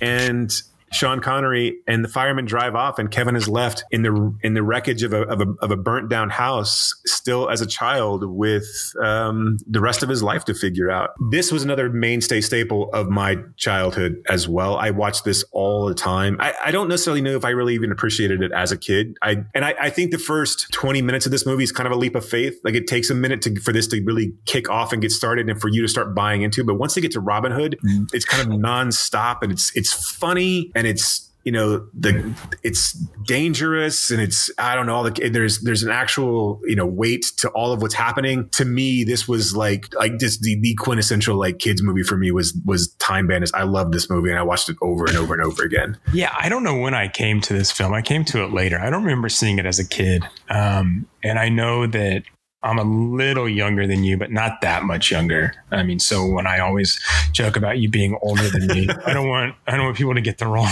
the wrong idea. But I don't remember it being on on TV. But I, you know, I guess there's I would have been like well, like four or five when it was probably showing up eh, because it, it, came out in '81, so it'd been like three, yeah. four years old, and even like five or six when it was at the video store. And I, I mean, I wasn't gonna watch you know that stuff at, at, at that age. But this this played on HBO all the time, like when I was seven or eight. This Man, we didn't have, we didn't have HBO in my house. Fucker. Sorry. Yeah, I, I you know I grew up in a very Sam esque existence where my, my, my, my parents were always like, getting go to the library, go ride your bike. HBO. Right. What are you talking about? You got books.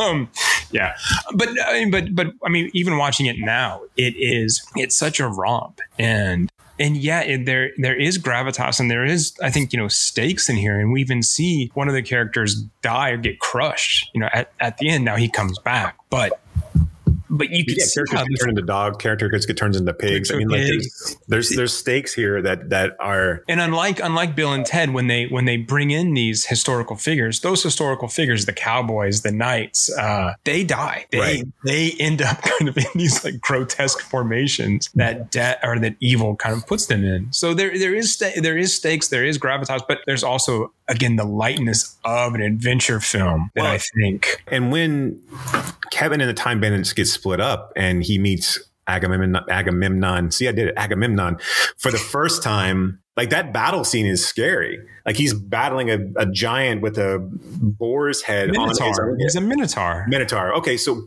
oh, that's right. That's right. That's right. Yeah, he's, he's actually battling an actual Minotaur. And well, not an actual one. They don't really exist, Jason. But in the what? world of films, they, what, they do. What do you mean? I've do. seen. I'm pretty sure I've been to. The, I think they have one at the Fort Worth Zoo. Well, you, you're an Argonaut, so sorry. so yeah, so I, I, I, this is I, you know, again, like, and I, I hate to sound like a an an old person, but but I I don't know if kids' films these days have stakes like this. They have this kind of level of danger to them, or or like, like almost like inappropriateness mild inappropriateness of these films that that are kind of whitewashed today and kind of sanitized. This movie is ugly and dirty, and it almost feels like as a kid when I was watching it, almost felt like something I shouldn't be watching. Right? I felt like it felt like it was more of an adult film that I was getting away with something. Um, yeah, I, I I really adore adore this movie. this film really, I think, goes back to this idea of kids are more free in themselves, more curious, and are more willing to go on these adventures, more willing to say yes than than the adults in the film who are who are settled down and kind of stuck in their way. And I think it helps that that Kevin latches onto these, you know, time bandits because they they are in a way like him in that they just are looking for it, I mean, money, right, and riches, yes, but also a sense of adventure. I mean, they're just out there like, let's just go, let's go, let's go chop it up, right? Let's go, let's go, let's go see what happens when we do this. How this story progresses and like every time frame where they go to next ramps up the outrageousness of it all.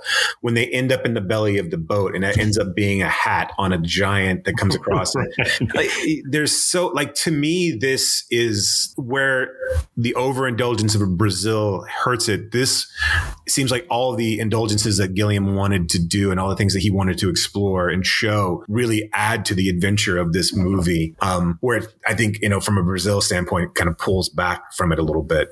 But this one seems more more inventive in a more appropriate manner. I mean, do you think that's because it's it's sort of being told from a from a child's perspective, and the child has that bigger imagination? So these Yeah, are the kind of things that, that take Yeah. place. Yeah, I, do- I mean, I do too. I think that I think that, that the the overindulgence of imagination matches up here where it doesn't in in Brazil. I mean, well, look first in Brazil, like who dreams of themselves with that hair and those wings? I I, I don't. That's not how I would picture myself as a hero. right? Yeah, well, especially coming in that environment right i mean like th- eh, that's not ah yeah you you would envision yourself more as harry tuttle than you would shining Right. knight that doesn't really exist now of course all of the things that he that he, again which leads more towards the mental illness piece because all the things that he imagines especially the the monsters that he imagines are all so horrific right? And the baby face the all of the you know the kind of machinations of the, of the horrible things that are that are trying to attack him and he's trying to defeat are just so horrific in his in his own imagination. Now i lost my thread there but that but, but again, the the the the horribleness probably you know aligns with the horribleness of being an adult. But- I but- hate being an adult. and and and to go to back to time bandits that's what's fun about that is that when you get back to kevin's real life you see all of the thi- all of the things that he dreamed about all the toys that he played with which is why you're led to believe that it's potentially all in kevin's mind that he made all of it up are just aspects of his room or aspects of the of the things that ha- or you know that he has inside of his you know in, you know that he plays with or that he writes about or reads about and so it's one of those things once he once he gets back and you you see the fireman break down the wall you're like okay well maybe this was just all you know just a kid's flight of fancy until he has the actual polaroids that that um, have given proof of what has transpired so It's so much fun, and it's. Um, but again, that level of of, of seriousness uh, works as well. I, yeah, I don't know. I, I enjoyed that much more than I did Brazil for sure. Um, I think I'm with you where I, I enjoyed Munchausen probably the most. Um, Yeah. 'cause I just think it's probably the the also the best put together. I think Um, it's the best realized. I think it does. I think it builds on each of the prior two films to be the best film. Again, I do think so. He brought in Eric Idle to help write it, and so I think that their collaboration, and I think you can see. Obviously, Idle's character's got a pretty big role, but I think I think what what Idle brought to the table was just that that that elevated sense of humor. I don't think I don't think if you go and ask any of the Python crew if Gilliam was the funniest guy on the on the on the show, you know, he obviously got brought in to do the animation pieces of it, and he was a a, a back end actor, um, but never like a prominent one. I, I I to all of the characters and all of the idiosyncrasies in Munchausen, and of course. Neville's just scene chewing. I mean, throughout the entire movie, and- it really, really adds to just. I mean, taking, like you said, making it really a real step up in his filmmaking process and and, and his ability. I think it really shows a real evolution of film um, from from Brazil. I I think his use of of cameos is. I, obviously, you you kind of hit the jackpot with Robin Williams in a, in a cameo. You, you- Yeah. Whether you love him as a comedian or not, uh, and whether you love his like he's restrained enough in this movie, but let loose enough as well to bring something really, really funny. And this is probably one of the first times you're actually seeing it in that sort in that sort of pre Aladdin sense of just letting this guy go and do what he does, which up until that point in his movies really had been restrained. I mean, like he wasn't allowed to do that in Popeye. He wasn't really allowed to do this. In the, he could do it in Mork and Mindy, but I mean, that's just a TV show, right? It's not like anybody's taking that seriously. And of course, I know he's a well respected comedian at this point, but to allow him to just kind of go off and one of the things I love, I love because again, uh, watching this as a kid, there's the whole scene where eh, you know you've got Williams and his wife and their heads come off. And while her head is off she's making those noises. And and and Sally's like why is she making that noises I'm like well their bodies are together and the king is um tickling her feet. And then you pull back and he's actually tickling her feet. And it's just such a good gag. Um, so on a on a on a nerdy note, what I what I really love about about Munchausen and and how it ties in with the other two films is this idea one of when it takes place, which is during the age of reason. And so you have Munchausen as this kind of, I mean, he says at one point, he says, the world is all logic and reason now. Progress, laws of this and that and the other, no place for imagination play, feelings, a kind of creativity. And that this is the thing that I love about this film is that it's that it's saying like there is no place for this anymore kind of in this world. This is what's important. We are we are still right reckoning with the enlightenment and and the sort of negative effects of the enlightenment. This is this is Brock's philosophy corner, by the way. and so we have this character who's like, no, no, no, like we need to sort of embrace these feelings, embrace our imagination, embrace play, right? Let's be creative. And he says, I don't know how many times to to Sally, played by Sarah Polley, if you believe, if you believe me, if you can find your way to believe this idea, right, to this child, child who same age as Kevin, but very different than Kevin. This old man saying, No, look, this is what's important. Right? You have to believe, you have to indulge in your imagination, in your feelings. And, and, and so that's what I that's the biggest thing that I that I love about this movie is that everything relies on this willingness to believe these stories. The willingness to sort of really lose yourself within these stories. And you know, it's something that Brazil doesn't have. And it's something I think that Time Bandits hints at, right, or, or tries to get to. But this one really fully kind of, I think, gets to that that moment. This, uh, what this does differently than the other two is that, I mean, yes, it's called The Adventures of Baron Munchausen, but but Munchausen's entire goal in this movie is really just to reclaim his friends and to remind them who they were and to help them reclaim that glory. And obviously to tell Sally the story and to and to have her and to give her a sense of wonder and a sense of imagination well. But like but he goes back and all of them he doesn't there's there's grudges between them, but none of them are. They're all easily overcome. They're all and, and they all fall back. And once they realize who they were or what they were capable of, they all fall back into uh, wanting to rejoin this this grand adventure that they had when they were young. And I, to me, that that level of like in that display of friendship and this this team, it's you know yes, it's the Adventures of Baron Munchausen, and the poster is him, uh, his head as a, as, a, as the head of a, a, hot air balloon, which is funny. I, that's it's it's it's a it's a, a, a spot on um, image. But all of the other characters, from the strongman to to to Eric Idle's uh, you know, speedster to the little person who can hear really well, and the other person is a sure shot. All of the that's those teams together working together to kind of pseudo conquer the world, um, and then him just trying to to find himself and, and go back and relive all of that is is is is so much fun. It, and I mean, like the cameos here all work really well. And of course, I mean, Uma, you can't really call Uma Thurman a cameo, I guess, because she wasn't anybody at this point from a you know from an actress perspective. I think this had to have been I don't know if this was the first thing that she'd done, but it was had to be early. she's, she's in it too much to be a cameo, and she plays right. two different characters. Sure, sure, sure. Yeah, but that's what's fun about this too is that you know all of the characters that you see throughout the film are also the characters that then pop up in the stories that Munchausen is telling, which again can then be believed as he's filling you he's filling you full of bullshit and he's just using what's around him to to boost up these stories. I i, I don't i mean i other than i just I, I sit back and i watch this movie with a smile on my face. I don't really have much more to say about it I, other than this one is my favorite by far.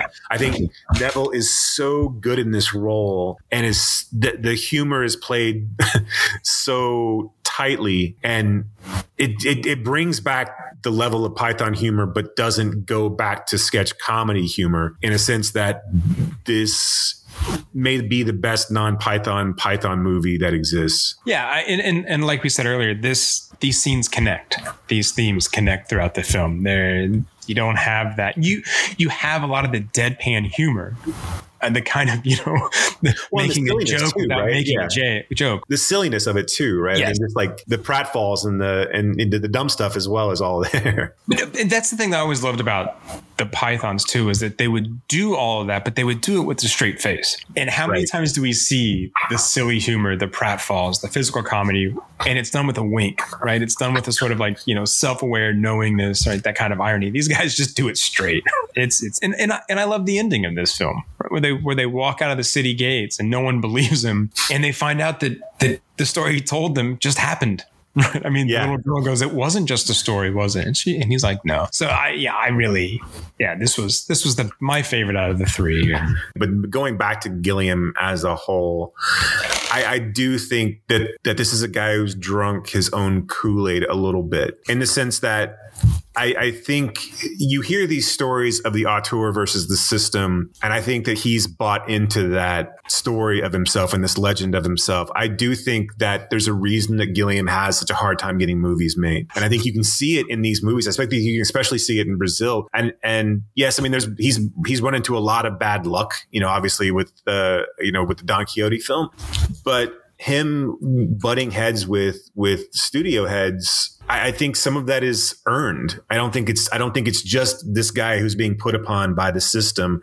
I think this is a guy who is a talented and visionary filmmaker.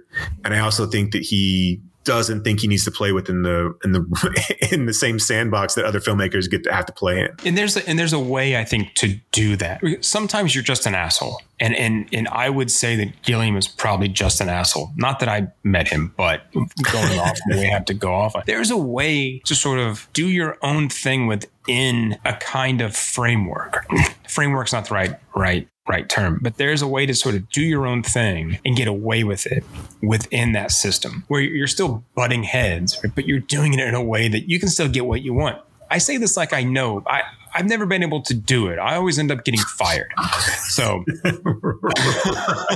I, I've tried. I've tried. And, and I just like, you know, my contract doesn't get renewed. But that's, that's a different story. But I do think that that he hasn't made the level of art that he thinks he's made. So I enjoy most of his films. Right? I mean, I joke about the Brothers Grimm, but I enjoy the hell out of that movie. I think it's ridiculous, and I think they all know it's ridiculous. But and and, and along with Fisher King and Twelve Monkeys, but I don't think that they are as good or as highbrow art as he thinks they are. And because of that, he thinks that he has maybe more more right to push than he does. he has a stellar pedigree. I mean, right? I mean, he comes Right. from possibly the funniest group of people that Right. ever put stuff to to film. He is a beloved Criterion. Not that that's necessarily the the bellwether that you know the the, the marker that may be it, we think it is. But I mean, like all of his like most of his early stuff is in the Criterion catalog, including at least at one point in time, right? Holy Grail was there, Life of Brian was there, Jabberwocky is there, The- you know, Time Bandits. All three of these films are there.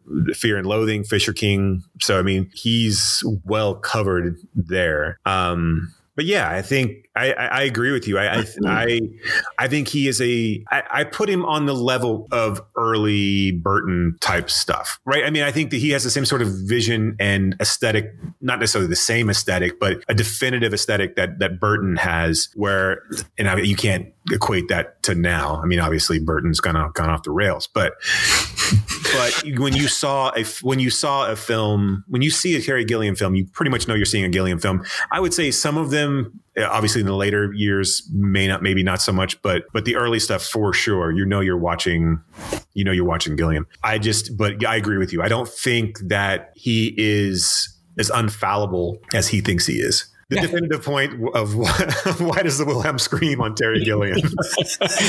Everyone has been waiting for that. We all know. Holy shit! When are they going to get to that uh, that point on Gilliam? It's been two fucking hours. Why are these guys Two hours, and now they tell us how they really feel about Terry Gilliam, for two assholes talking about how long a fucking movie is? Which could be an alternate name of the podcast. Yes, it, and that yeah, it's the subtitle.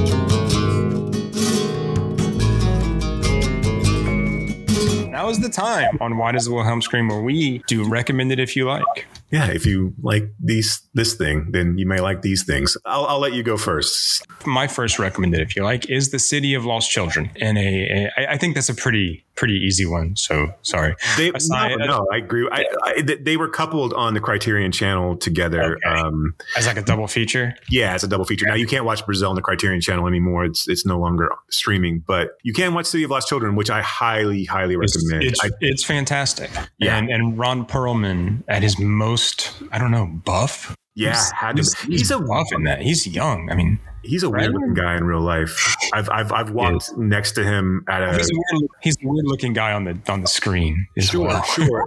You just like he's weirdly top heavy, like not like you know what I'm saying like he like when you walk past him because he's not a tall. You always like think that these people were taller than they actually are. He's not a tall guy, and I saw him at a Frightmare one time, you know, a Texas Frightmare weekend, and I ended up walking past him, and he's just he's just really like like you think he's gonna fall over because he's just like buff on the top, and it's just it's just a weird. Did he skip leg day? Are you saying that he skipped leg day? He might have, yes. Okay. Yeah. So that's my first one. City of Lost Children. My first recommended, if you like, is uh, you know it's, it's highly influenced by Brazil, but I'm going to go with Joe versus the volcano. It's a much more whimsical, happy ending version of Brazil, but it's basically the same film. Um, but it has Meg Ryan in it, and that's uh, that wins out in my book. Is if it's a good, it has Meg Ryan in a woefully underrated role, like where she plays multiple characters. Should have been nominated for an Oscar because she's so good in those. Tom Hanks pre, you know, twee Tom Hanks. You know, eh, this is has a sense of danger. He's kind of playing the same role as Sam. She's kind of playing the same role as Jill, but has a little bit more agency. And then the ending is again, it's a much shorter film, and, it, and it's obviously it's a little bit more whimsical and kind of nonsensical, just like Brazil is. But I, I like I Joe versus the volcano is one of my favorite Meg Ryan films, and, and of those two of those two that they do together, I I I, I really love that movie. That's a good shout. That's a good one. My next one is The Trial, 1962, directed by Orson Welles, starring Anthony Perkins, Jeanne Moreau, Romy Schneider, um, and and Welles himself. Right. I mean, this is where this is based off the the, the Kafka novel where Joseph K, an unassuming office worker, is is arrested and made to stand trial, but no one ever tells him what crime he might have committed or what charges are being brought against him. So again, this kind of absurdist society. Um, there's a great crane shot of the office he works in, and it's just like this warehouse full of desks and people sitting at the desks. Um, yeah, it's it's great, and and the way Welles filmed it, it it feels like a stage play. I mean, it's much more of a Right. stage play than it is an actual, you know, piece of, of, of cinema. So yeah, Excellent. yeah. And Good choice. also, so well, I mean, here's your historical tidbit. Welles apparently Welles apparently knew that Anthony Perkins was gay. You know, but still in, in in the closet at the time. So he had all of these like beautiful women. I mean, Schneider and Moreau, and I, I love Jeanne Moreau. Just you know, sort of throw themselves in different ways, like at him, and he knew that he would be uncomfortable, and that's that's how he wanted his character to act. So he did that, you know, kind of on purpose without telling Burke. Nice. My number two is Joseph McGrath's The Magic Christian, written by Terry Southern. Fucking love that movie. it's so it's so- fucking I- I- weird. Yeah, it's bizarre. Not ready for you. no, no, no, no. Um, Still not ready for you.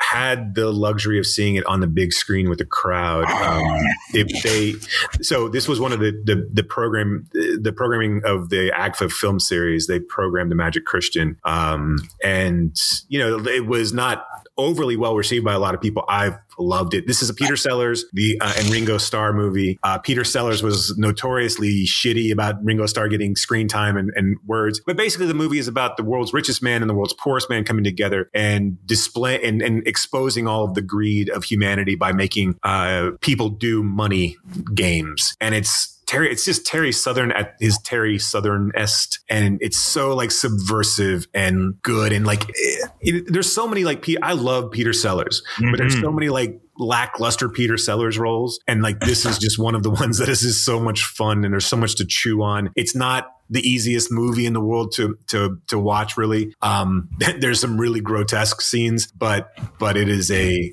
it's it's a fun fun movie if you can if you can seek it out.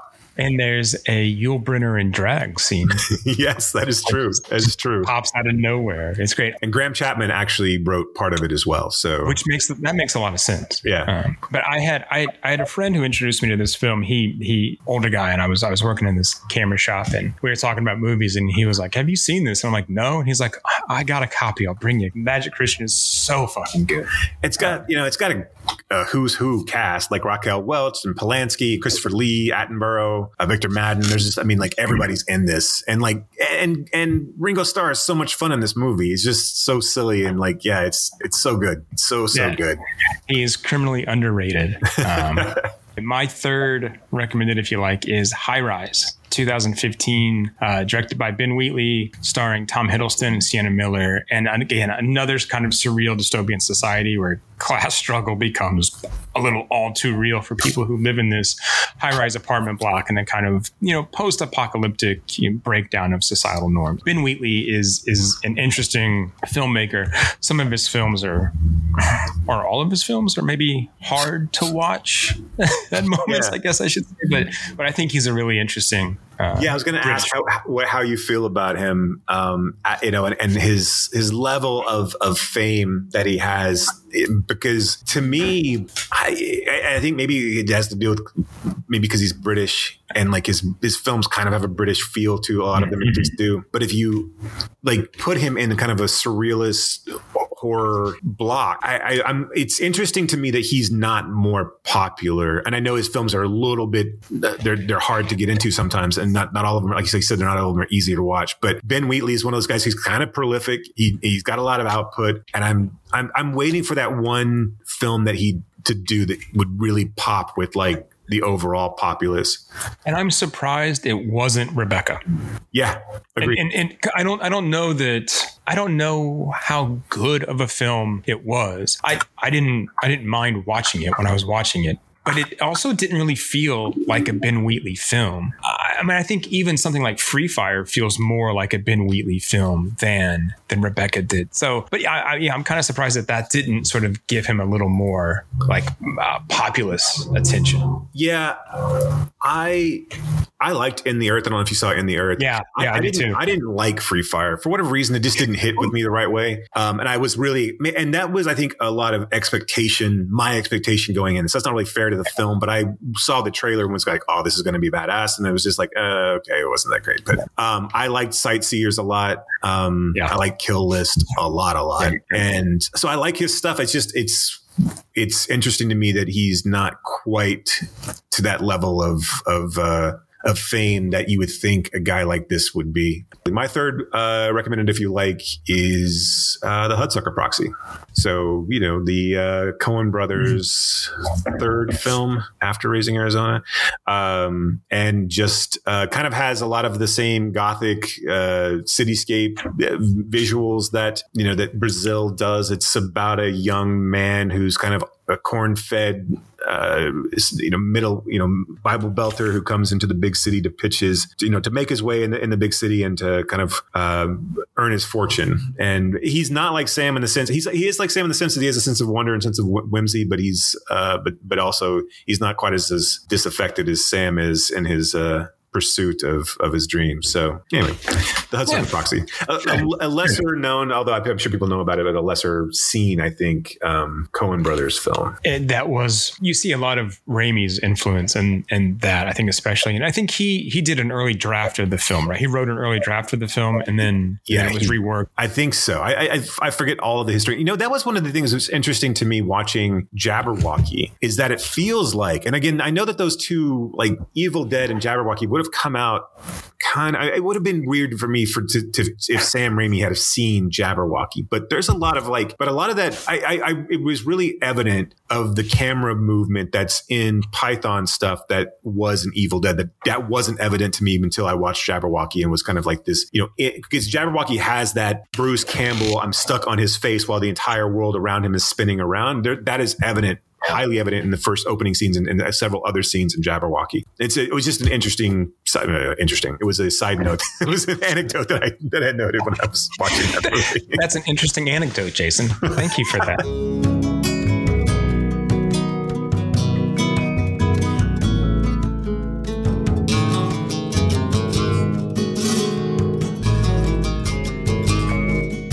before we leave, um, I did you see where Olivia Hussey is suing Paramount? I believe Paramount for the nude scenes in Romeo and Juliet.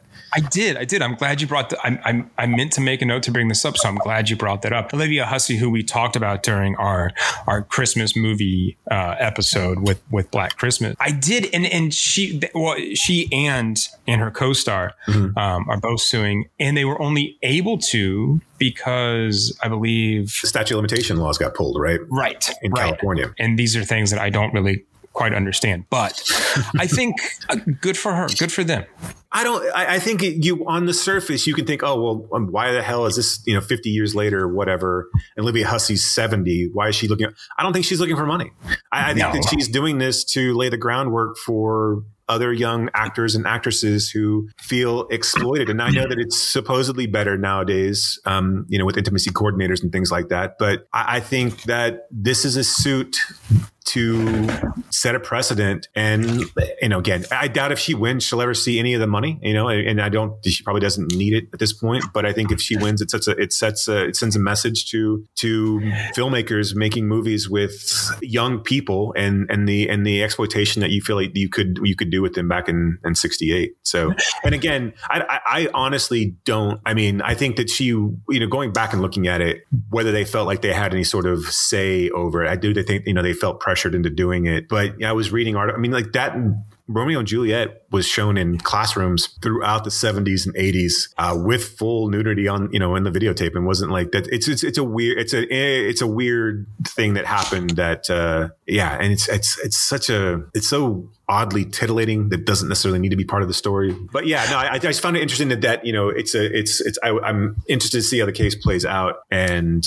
uh, I hope that they win. And, I do too. and not that, like I said, not that anything that Paramount will have to do anything, or but again, allowing people that come after them uh, better situations. So and I think it I, I think it puts filmmakers and studios on notice. I, th- I think it set, especially if they especially if they win any con at all. I, well, I actually think just this coming out now and and and bringing attention to it puts everyone on notice and says you need you, need to watch out. This is going to happen, right? Like you said, she's doing this to set up precedent for people coming next, um, because there's still, and we've talked about this with like you know Lindsay Lohan and, and others. There's still an, an inordinate amount of exploitation, and there is no expiration date on trauma. So anybody out there saying like, well, it's been so long, aren't you over it? I mean, fuck that. There's no, we don't get over some of these things. We figure out how to kind of, you know, deal with them or manage, but they're still there. They're always there. So there is no end date on on trauma. So yeah, good for her and I hope this does set a precedent kind of going forward. So what are we talking about next time, Brock? So next time, Jason, we'll be starting our series on on Elaine May, uh, the great overlooked Elaine May. So we're going to take a look at her first two films, A New Leaf and The Heartbreak Kid, starring respectively Walter Matthau and Charles Grodin. We're also going to discuss Darren Aronofsky's latest film, The Whale, which I have some thoughts on. So, uh, so look Will you be forward to soft that. and quiet about them? Is the question we have. I will try to keep my voice at a level volume, a, a measured discussion on. I have not seen it yet, but, but I will see it between now and then. Um, Go do that. So what? What else? We anything else coming so yeah, up? so uh, this will post um, soon. So if you're listening to this and you're in the Dallas Fort Worth area, we are having a couple of things happen in the third week in January. On January 18th at Stage West Theater, we are doing a showcase of Texas filmmakers and their short films. A few make a few filmmakers out of Austin and a few out of Denton and Fort Worth. Uh, we're having a recorded Q and A with the ones out of Austin, and then we'll be an actual Q and A with the filmmakers in person uh, at Stage West after their short films. I've seen most of these, is, and I will have seen all of them by this time um, of, of the screening, and, and they're they're good. They're interesting movies. Um, I'm not normally a huge fan of short films. I don't. I have a hard time compartmentalizing how I feel about them. If I don't have a full narrative thread and I just have to get little bits and pieces, um, so that's my own failing, not not anybody else's, um, and I recognize that. But I'll try to have some questions for these uh, these filmmakers as, as they get up on stage at Stage West. Uh, but we would really love to see you guys out there. We would really love to have a big crowd and to kind of show them what the Fort Worth Film Club can do and what it's all about. And we want to show some love to these to these filmmakers and hopefully have them come back again on January 21st. We're going to be having the Reelhouse Foundation's Mystery Movie Minithon Six, 35 bucks. Stage West, two movies, food raffles, auctions, food fun. Did food twice, but and now three Good times. company. Uh, good company. Bring your friends. I'm looking for 100 people. I'm not going to get there, but I'm looking for that. So tell your friends, tell your mothers, tell your neighbors, um, have them all come out and support a great cause. Uh, we recently put together a little promo video. It's a little, I will say, amateurish. I, I just because I'm just because I'm personally involved in it and I have hard time watching myself do things. But uh, check that out. We did have an event with the kids in the 28th, which is a lot of fun. We showed them the Last Starfighter, and that was a blast. So, uh, but yeah, come help us celebrate uh, film in Fort Worth and come help us celebrate fostering the next generation of film lovers. Um, and January 21st, 6 p.m. at Stage West. You can find out more at reelhousefoundation.org. Outside of that, that's all I got, man. All right. Thanks for listening, everybody. Keep on screaming. You have been listening to Why Does the Wilhelm Scream with your hosts, Brock and Jason. If you like today's episode, do us a favor and rate, review, and subscribe in whatever application you use to consume podcasts these days. You can reach us by visiting whydoesthewilhelmscream.com. If you are in the DFW area, we would love to see you at a Fort Worth Film Club event. You can learn more about those and find a full schedule at fortworthfilmclub.com. And you can learn about my foundation and how we are trying to foster the next generation of film lovers at reelhousefoundation.org. That's R E E L housefoundation.org. Till next time,